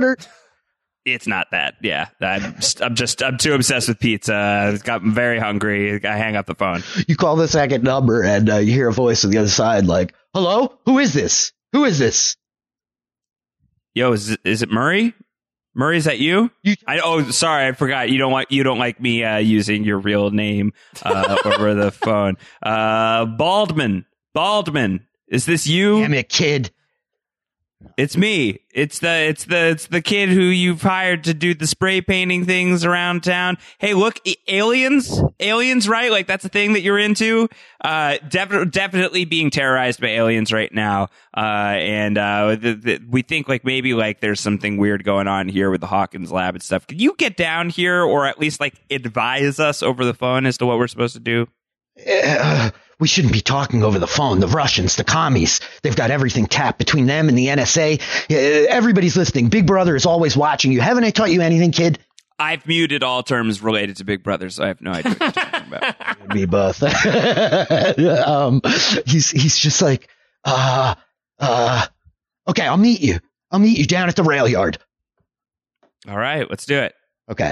And so uh, I think the scene fades as as uh, Kevin hangs up the phone, and uh, it cuts to black, and and we fade back in as we see the four kids stacked on their two bicycles, kind of wailing away down the street, um, heading towards the rail yard where we where we had just seen Kevin uh, earlier the day before leave his little mark for his boss Murray Bauman. And as you guys um, come like rolling in uh, to the to this area, you see this car parked, and, and it's clearly Murray's car. He's got this very very over the top Toyota van with like red and day glow orange on it. And it is not an inconspicuous vehicle.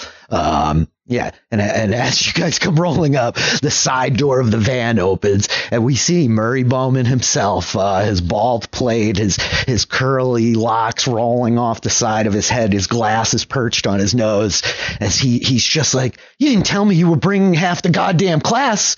Yeah, I'm. just, Kid. And then in, I was- in, turn, in turn, I'll say like, "This is the guy who's going to help us save whatever's going on right now."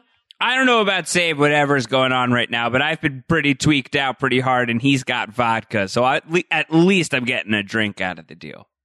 uh, this is a bad habit, kid. Uh, and so he's like, come on, come on, get in here.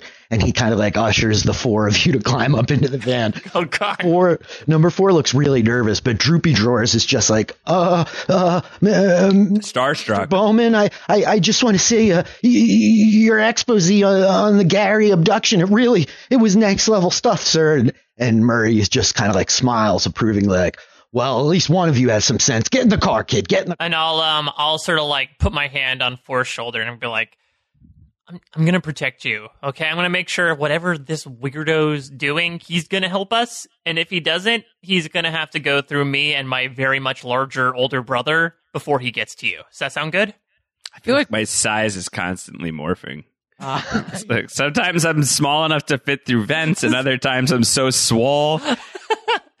Some weird things happening with Kevin Klein. Yeah, Kevin Klein's been experimenting with gamma radiation. yeah, yeah, like, He's the incredible Klein. yeah. um, and so to that end, I think the four of you crawl into this van with Murray, and it's a bit cramped, but he's like turning, looking at all of you, and he's like staring at number four as he sees the tattoo, and he's like, "So, what's the story here? You're from the lab, kid?" And four's like, "I don't know, I'm not sure. Uh, uh, I guess so." And he, he kind of Murray looks back to you, Kevin, and is like, uh, "Like, what's going on? What, what is this all about?" All right, cool. So, so let me catch you up. Uh, so the other day, like, remember They're I left spray you- painted on the on his van to catch him yeah, up. yeah. So I, so I uh, give it, give me, uh, give, give me the room. And so I, I, I, everybody clears out. We've pulled over to the side of the road. Uh, where we're on the, we're on a little stretch of highway, and I, and I mark up the ground, and I, and I, and I show him via comic book form the entire gist of everything that's going on, from the strange beep bop boops I'd heard the night before to me showing, uh, to showing Derek the Star Wars mural. So I, like, I've even like spray painted like a, a little tiny mural of the Star Wars mural that I had before here on the ground. Uh, I tell him about the Demogorgon thing, the alien thing that has been stomping off after us. I Tell him about the vents. I tell him about my, my injured shoulder, which I'm still a little mad about, even though I'm feeling better about how we encountered this little boy who was sleeping and we woke him from his slumber. And I guess like maybe kind of kidnapped the kid, uh, and how we gotten down into another set of vents. I started feeling really claustrophobic about it and ran into another latch key that I couldn't open. I couldn't figure it out. And apparently there was just a latch and I was very upset that there was just a latch and we got out of there. We picked up Droopy Drawers. He was naked.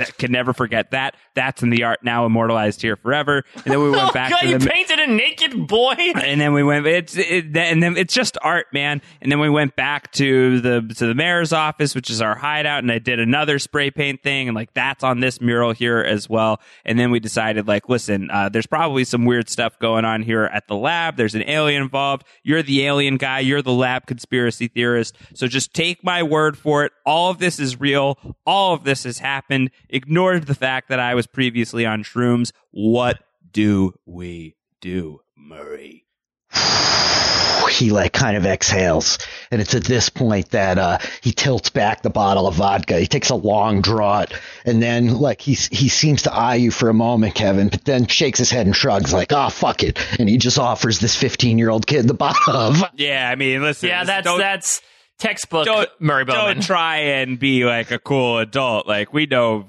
this is not our first rodeo, Kevin and Murray. We've been bombed together in the past. and so I think as Kevin takes the takes the the, the vodka, uh, Murray like looks from number four to Derek to Droopy Drawers, and and he just kind of is like, well, if what the kid says is true, and they've got a file on him in that room, that's the place to start. It's a gold mine. I can't imagine.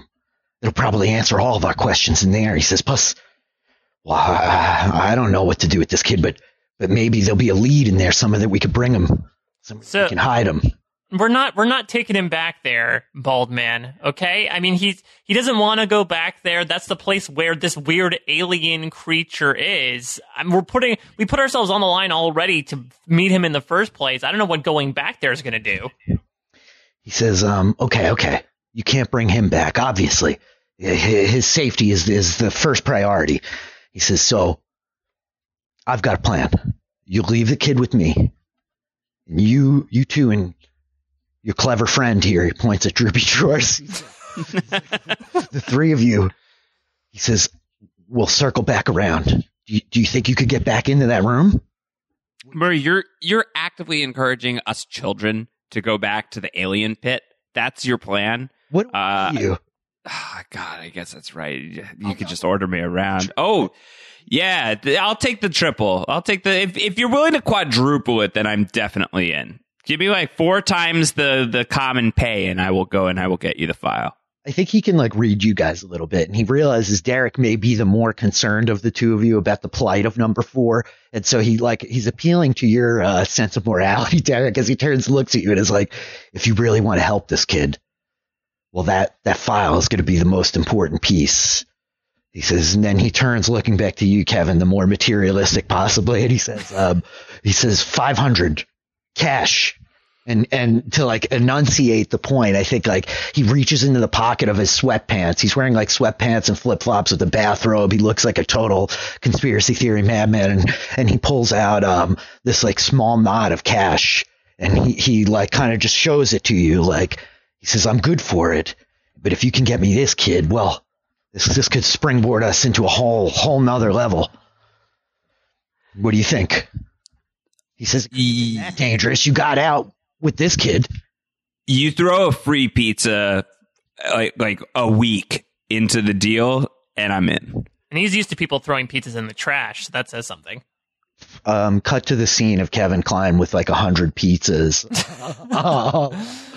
uh, a personal cheese pizza all to himself. Uh, I will. So so Derek will sort of like because it seems like Kevin's already in. Uh, he is going to take a walkie-talkie out of his his uh, little bag here, and he's going to give it to number four, and he's going to just sort of like whisper in his ear, like, you know, press the call button three times if something's up, okay? And I'm going to come to you as soon as possible. You can always talk with me on this, but we're going to be back. All right, you don't have to worry. We're going to figure out who you are. He he just kind of like nods at you, and then um, he seems to hesitate for a moment, but like real quickly, like he reaches out and like embraces you, throws his arms around you, and he hugs you, and he's like, "Thank you, thank you for this, D." And I'll and I'll uh, I'll like very cautiously wrap my arms back around him, and I'll look over at Droopy Drawers, who's probably like bawling at this point. he feels like a very sentimental type. yes, he seems really nervous, and he's just like, he's like, "You guys are, you guys are serious. We're we're gonna go back in there. Do you do you want me to go with you?" Uh, hell yeah. Okay, okay. You're our bullet shield.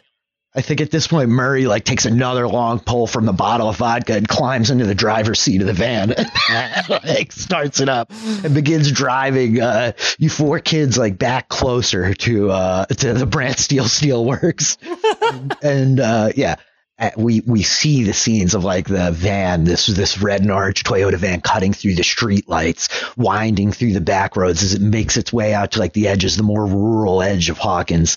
And uh, he parks like a solid quarter mile away from the place, pulling off the road down into the shoulder near the trees. And turning back to look at you guys, uh, vodka just rolling off his breath. He's just like, "All right, kids." He's like, uh, "This is this is a great plan." I I, I know you could do it. I, I have total faith in you. He's like, uh, you, you get back down in that room, get the file, you meet us right here, and, and we'll take it from there. A uh, quick question. Do you have like anything we can use to, I don't know, defend ourselves from whatever might be down there? I mean, you're, you're, a, you're an adult. Do you have like a gun or an axe or something? Guns are dangerous. I don't. I don't need anything like that. Huh? Oh, guns! Guns are where you draw the line. You have investigated aliens and numerous conspiracy theories, but no, no, no. Let me not keep a firearm in my weird, garish-looking van. Don't worry about it, Derek. We've got my fists of fury if we run into any danger. Oh, was it not? My shoulder was it not feels, fist days at the gym? It, my shoulder feels better. I've been, I'm, I'm back. I've been doing some push-ups on the ride back down here. So like, that's really hard to do, like some core exercises, uh, as the van has been moving. Uh, so I feel fine. I don't, we don't need a weapon. We're going to be okay here. Okay. Well, I think as you guys are, as you're giving this speech of like uh, certainty, Murray is like digging around a little bit and he's like, shing, he pulls out like uh, this tire iron, right? he like offers it over to, to young Derek, like here. And then he turns and looks at you and he's like, you, you've got your spray paint, right? And like he can see your backpack. You, I got my spray paint. Yeah, yeah, yeah. And so I think he like reaches into like the pocket of his bathrobe and we see him pull out like a battered kind of squished soft pack of Marlboro Reds and like a crappy garage th- uh, garage lighter and, and he kind of hands the lighter, the cigarette lighter to you like, here, you know what to do, right? And he winks at oh. you. And I wink back because I absolutely know what to do with this. uh, and I'll and I'll give the tire iron to uh, Droopy Drawers so he has something to brandish. Droopy Drawers takes it like Murray Bauman's tire iron. I, I can't believe I'm living this life. Th- thanks, D. Thanks. and he kind of like stuffs it down into his belt and like you can see him admiring himself as though like he's he's uh Bilbo with his new sword, you know? And so yeah, I think that the side of the van door slides open and we see the three of you kind of hop out onto the ground and Murray's like, "All right, kids, good luck. I'll be here." All right, I'll give one, I'll give one more look to 4 as we So are we going back in the way we came or is it that we're going in through that vent that we escaped from? I don't know. You tell me. Let's, let's go. Let's go back in from the. Let's let's just go back in the way we came because that's the way we know how to get there. All right, sounds good. So we'll go into the door, down the little shaft, uh, through the little number pad thing, Excellent. So as as actually you guys are like coming up into the building of the steelworks, and now like you're making your way through the place, um, you hear like uh, the sound, the clickety clacking, as it were, of uh, of Catherine O'Hara's footsteps coming from behind you. But you could hear somebody is clearly like approaching, like after you guys are making your way back towards the hatch. Uh, why don't I have you make a sneak roll? All right, I'm a pretty sneaky guy. Uh, I got a, I've got a plus two on sneak. Okay, uh, five plus two is you get seven dice, Kevin Klein, and if you get an extra success, one of the things you could do is like hide your friends. Sweet. All right, here we go. One success. Yeah. Okay. So I'm I'm good. My my my, my brother and his buddy may be in trouble. Well, I, I can I can roll sneak as well and see if I can, can. foist onto uh, droopy drawers here. So unfortunately, I only have three. Let's see. Two successes. Two successes, and so to that end, having learned from watching your brother Kevin all these years, you're uh, quickly able to move light-footed, like like racing kind of through the back of the place, and you grab Droopy Drawers by the shoulder and are pulling him and, and, kind of shove him out in front of you and push him down into the hatch. Um, and just kind of as you're lowering yourself into into the shaft, descending down into the ground and pulling the hatch closed above you, we see the sight of of this tall blonde woman uh, with her bob cut wearing wearing her kind of uh, her, her business suit step into the doorway the night before where we saw this this faceless creature as it were. And um, so knowing that there's now somebody behind you on your heels. Uh, you guys lower yourself down and the door is still open. It's clear that um, it has not been closed and relocked. But as the three of you now like enter the room, the small room where you found number four, you could see it like sitting plainly out on the on the desk near the blotter. It's this big heavy manila folder. It's got the thin red string kind of wrapped around it, a little around the little windy thing. I can move pretty fast. I feel like I could just like zip and grab the thing. Yeah, and I'll can I also all I guess investigate and see if there's anything else of note in the room that he could grab? Absolutely. Rake and investigate roll here, Derek. Okay, uh five dice. One success one success. As you begin to um, investigate the room, you start going through like the file cabinets real quickly. You pull a door and you, you see actually this whole like file row in one of the drawers and it's numbers one through numbers eight. And um, you're a pretty clever kid, so you grab like the number four file and pull it out. And uh, as you like crack it open, you see it's very strange, but there's like these pictures of animals and, and you could see like test one and there's like birds and, and test two, there's a cat. And then, uh, it, it goes through like a whole series of these animals and you start like rolling through these files and you realize like, oh my God, like these are, this is the file of the actual experiments they've been performing on number four. And it seems to have something to do with like him like calling animals or like telepathically to animals. Oh my god, we have Aquaman. You just like, wait, what? Like, what is this about, huh? I think we've got somebody else. I, th- I think his name. I think his name might be Walt. Oh no, he's special. Sure enough, maybe Kevin is like you're standing with the file folder. You like unzip the string real quick. Curiosity just like gets the better of you, right? And you crack it open, and um, sure enough, yeah, you, you see the name at the top, Walt, and you could see that um, in fact he he he was taken from New York uh, eight years ago when he was a young boy, but his dad does still live there in fact, Michael. And um, at least now you know where to get this kid. And as you're kind of flipping through the pages of this file, you do see this uh, this photograph of like a Labrador Retriever Oh my Yellow. god. in the kind of like uh, red wax crayon of, of like the 80s, right?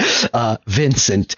Oh, what a Oh, cute my brain, my brain is melting. What a cute dog. That's number 15, success. Oh God! Wow.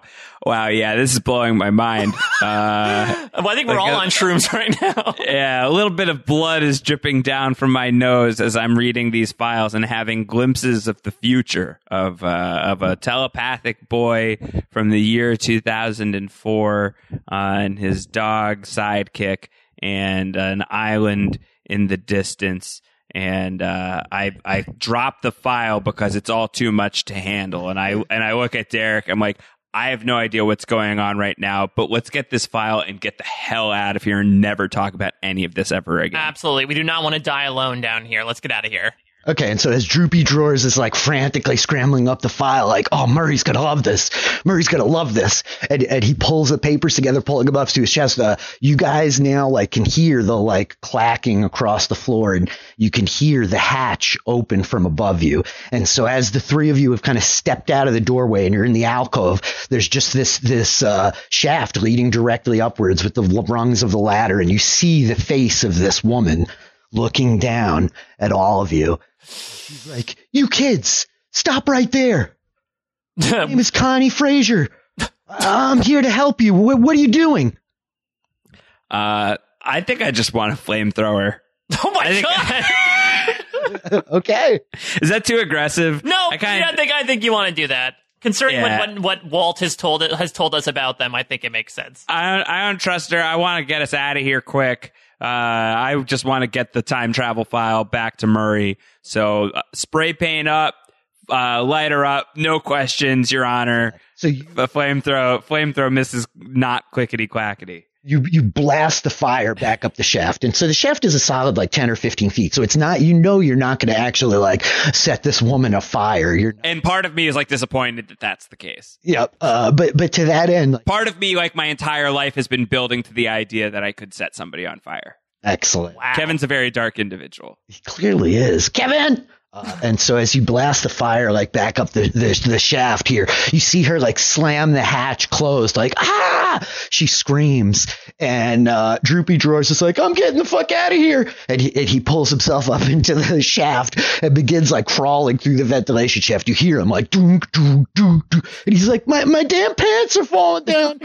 Damn it, Droopy Drawers! D- Why invest in belts, dude? I always knew Droopy Drawers, Droopy Drawers would get us killed. His textbook Droopy Drawers. And so I think the three of you like frantically now like uh, crawl through the, the the ventilation shaft, and you end up popping out the grate on the other side. The morning glory vines all now eviscerated and broken as you've made your way in and out of this thing three times. And uh, the three of you begin like racing through the woods back towards Murray's van. But that's when it happens, and you hear it in front of you.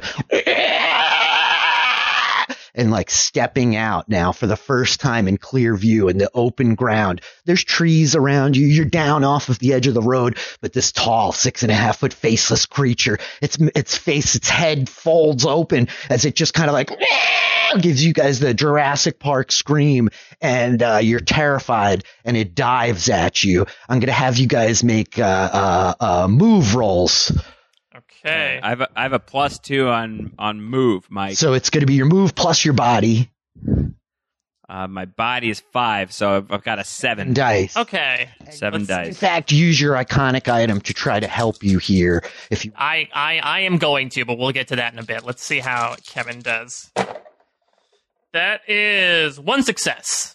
One success, so Kevin, you begin like dashing, racing for Murray's car, and uh, you're easily able to like outdistance this thing as its eyes go for the weakest prey in the pack, Droopy Drawers.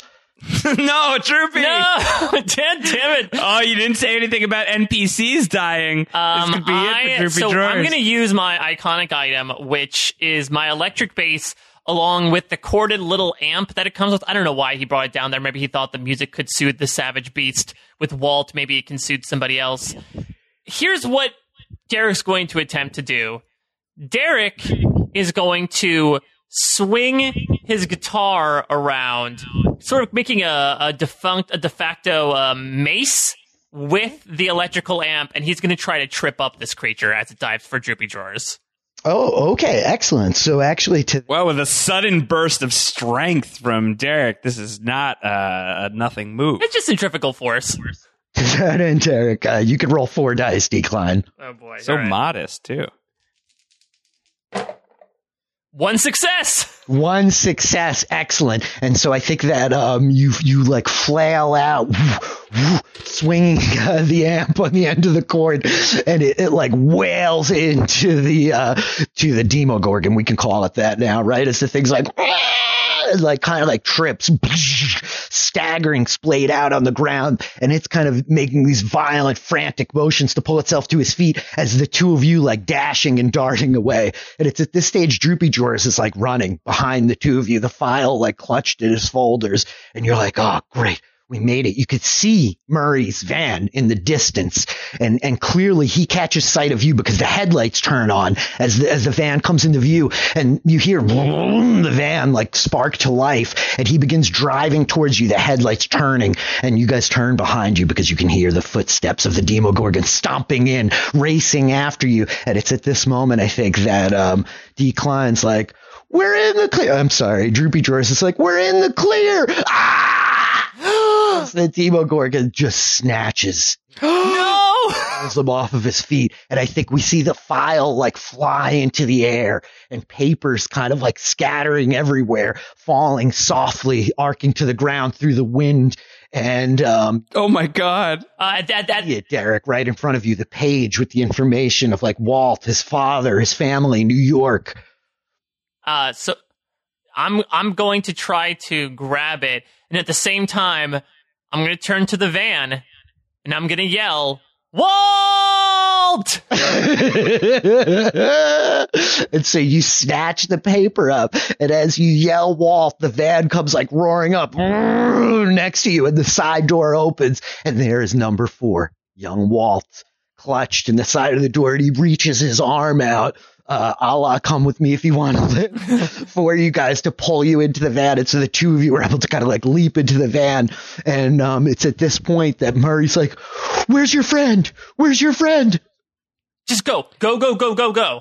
We can't, we cannot, we cannot. Are you kidding me, Derek? We cannot leave your friend. We can't have a murder on our hands. We're only teenagers.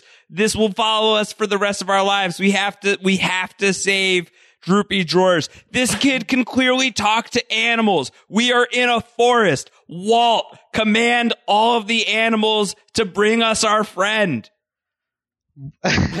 number four looks at you like, Walt, Walt, I, I remember that. And uh, Murray is just like, talk to animals. What the fuck? Kid? And he's like racing. And it's at this point now we see headlights in the road coming towards us. This black Lincoln Town car with the windows tinted. And we can see in the illumination of Murray's headlights piercing through the front windshield this woman uh, Connie Frazier, as it was, agent of Hawkins Lab, driving the car frantically. And we see her kind of like bear down, leaning over the wheel, coming towards you. And Murray's like, uh, Oh, well, I guess if I'm going to die during a game of chicken, that's all right, boys. And he like tilts back the vodka, taking Oh my god! And then, uh, Don't try this at home, kids. really, there's a, there's a Any of this. like motion as um, you see this big kind of like sh- yellow shape suddenly surge into the front seat of the car, and Agent Frazier Connie like loses control of the wheel, and and her town car, her uh, black creepy Hawkins Lab vehicle spins in the road, crashing into a tree. Where it like wraps at the side of itself around the trunk of this tree, and one of the windows is shattered out, and out of the car jumps this yellow lab that was clearly in the back seat. And Murray's like, "What?" And and you hear Walt like, "Vincent!" And and he's like, "Let the dog in! Let the dog in!" And he he like pulls the the door open again, and I think we see Vincent like run up next to the car and like leap into the van with you as you guys streak off into the night. And um, yeah, And then I, Derek replies, "Looks like this mission has gone to the dogs." and so yeah, I think that um, the scene fades out of like the tail lights of the van kind of kind of veering into the darkness of the night, and we open back up with uh, the four of you and this dog. And Murray has kind of got his brow furrowed, looking at this one sheet, and he's like, "Well, it's a shame about your friend." It's really a shame about the rest of that file. And you could hear the kind of like lack of humanity in his voice as he says it, but he's like, but this at least is a place to start. He says, I'll, I'll get your friend to New York, him and his little dog too. Don't worry about it. What about Droopy Drawers? Is he really dead? He's dead, dude. Wait, I'm so upset about that. Droopy Drawers got gobbled up by the Demogorgon. I gotta be honest, I'm really upset about Droopy Drawers, and like I feel like I feel the momentum of like this is about to end, and Droopy Drawers will have no justice, and I'm not okay with it. Well, it. how how upset do you, how upset do you think Derek is? Now he lost his drummer, and now they can't it doesn't seem place. like he's that upset. He went for the file. He didn't even try to save he his was friend. in shock, and he grabbed the file when it's clear his friend was gobbled up. I think Derek just made a choice at the moment. Do you not think he's hurting too? He's very clearly hurt by this. I'm just very I'm I'm mortified by it. Like I'm I think I'm staggered by the lack of humanity in my brother. I always thought that he was the empathetic one and I was the stone cold badass. And now it appears our roles have shifted. Do not paint him in a uh, sociopathic light. He made a decision all I in the can moment do that he reg- is paint, Derek. That's he I regrets. He regrets his decision. Derek's in a very bad mood right now that he lost one of his best friends. Meanwhile, as we're having this argument, Droopy Drawers comes back to life and is like, "Hey guys, I'm totally fine." Rich. Well, we uh, we all know the the canon of the Stranger Things universe. It's uh, perhaps as we come to the finale of episode one, the Brothers Klein. Uh, you know, perhaps we could postulate as to what might happen in episode two, the vanishing of Droopy Drawers. yeah. yeah, Derek, we can't we can't go back home until we go back to the forest and find Droopy Drawers. That's the cliffhanger we can leave. We this can we can we can definitely do that. I think that Derek, yeah, Derek's in a very almost inconsolable mood right now. I think as uh, Murray's sort of shoring up, uh, going to New York, I think uh, they've sort of parked along the side of whatever you know rustic road they're on, and Derek is sort of like you know put sent himself into the woods for a little bit to have a good cry about just everything that happened and the guilt that he's feeling over losing his friend. Right, and I think that that's like uh, the opening of our closing montage, right? As we see like Murray kind of driving all of you guys to, um, gosh, like the junkyard that we see the kids in in season one of Stranger Things, and like parking in this kind of inconspicuous, out of the way spot to deposit you two, so you can return back home before the sun comes up in Hawkins. Uh, number four, very kind of like emotionally tears in his eyes, like hugs you two, and uh, we we see uh, Vincent the dog kind of like lick each of you, and Murray like just you know giving you the consolation speeches, but also handing Kevin Klein a knot of cash, and uh, yeah, I, I think it's the you know it's the two of you kind of like um, crying and consoling each other, and But money can't buy back Droopy Drawers. It can buy a lot of belts, but it can't buy droopy drawers.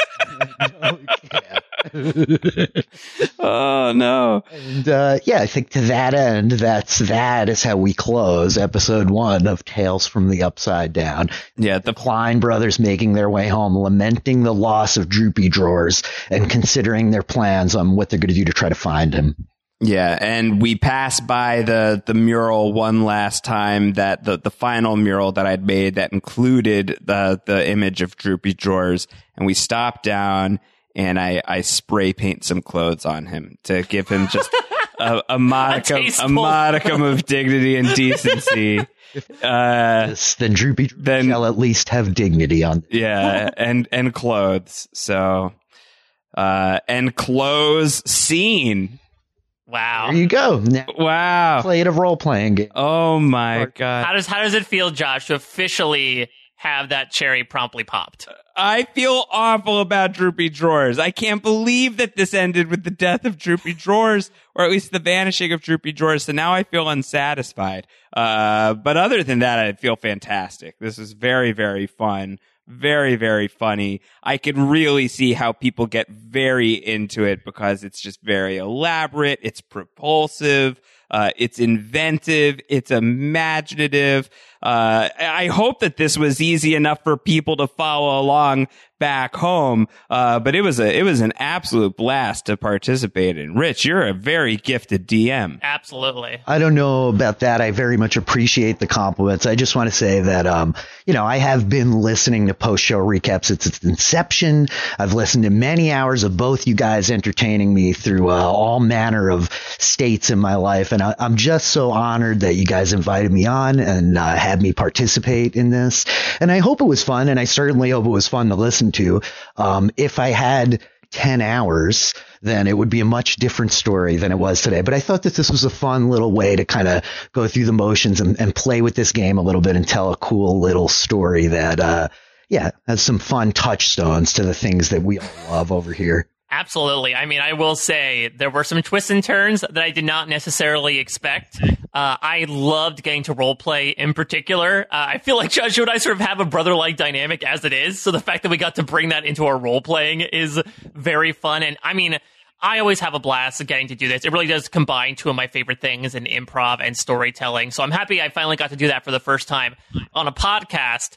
And R.I.P. Droopy Drawers. R.I.P. R.I.P. Droopy Drawers. Long live uh, Walt Lloyd, aka number four. Rich, Rich with the uh, with I don't know if it was the the intentional or the unintentional. Very, very excellent branding uh, and plug and and marketing campaign for what I think that Mike we could just like out loud say because yeah. we're we're in the week if you look at your calendars, folks, uh, we are we are dropping this the week uh, that August fifteenth falls upon 815 a very powerful day for fans of the long since deceased ABC hit show Lost. And my friends, we do have to go back. Mike Bloom and I launching our official rewatch of Lost on 815 with a big announcement episode with the full rewatch beginning 823, uh, another series of numbers that are very fun for the Lost fans. So if you have made it this far, nearly two hours into a Stranger Things RPG podcast, you have earned this information. Uh, get your podcast feeds ready at post show recaps on your podcast app of choice for the morning of 815 as Mike and I head back to the island for what is surely going to be a ridiculous series of podcasts over the next couple of years. It's going to be so much fun. I we have a very good plan for it, and I'm very, very excited about We have it. drawn a blast door map for the past month or so that I feel like we finally have sketched out in terms of the stations that we're visiting. Uh, but I've, I've loved all the unorthodox type of stuff we've been doing on post show recaps as of late. This included, because it's a perfect segue into the ultimate show of mystery and weirdness that is lost. And I cannot wait to go week by week with you, Josh. And I'm sure we'll have, you know, plenty of lost guests and mentions along the way. Who knows? Maybe uh, one day one of our bonus podcasts can be that Rich will have us run a, a Tales from the Island or Tales from the from the Swan Station uh, simulation between two members of Dharma before the incident. Tales from the Tailies. Uh, could, there we go. Could yeah. even be Tailies from the Loop. Yes. Uh, so keep an ear out for that. The the Lost podcast is going to be coming your way on your post show recaps uh, uh, feed in just a couple of days. As Mike says, there will be bonus Lost podcasts along the way. The mechanism by which they are triggered uh, shall be discussed in the podcast itself, and there's certainly room for some experimental stuff uh, much as there was on Lost. Uh, R. Philly, what do you got going on? Where can people find you on the internet? Plug some stuff. Uh, you can find me on Twitter, I suppose. I am Wharfrat1625, the most difficult name you possibly could come up with, but, uh, it's Wharf, like a wharf by the water, Rat 1625. And yeah, I'm not doing anything exceptional, just living life maybe someday I'll get back. Your life is exceptional, so you are doing exceptional mm-hmm. things as far as I'm concerned. I have my weekly D and D game that I play with such uh, post show recaps friends as as Kurt Clark and Mike has played in it many times, and our boy Mac Worthington, Alex Kidwell. So that's it. I'm just running my uh, my RPG games, listening to you guys, watching all the stuff we love, and and yeah. All right, we've got a lot coming your way on post show recaps in the near future. The Lost rewatch begins this week. Succession season two coverage with the great Emily Fox is also launching this week. It's all happening. It's all real. Get psyched. All right, everybody, take care. Thanks, Rich. This was fantastic. Thank you. Thank you guys so much. All right, see you guys soon. Bye.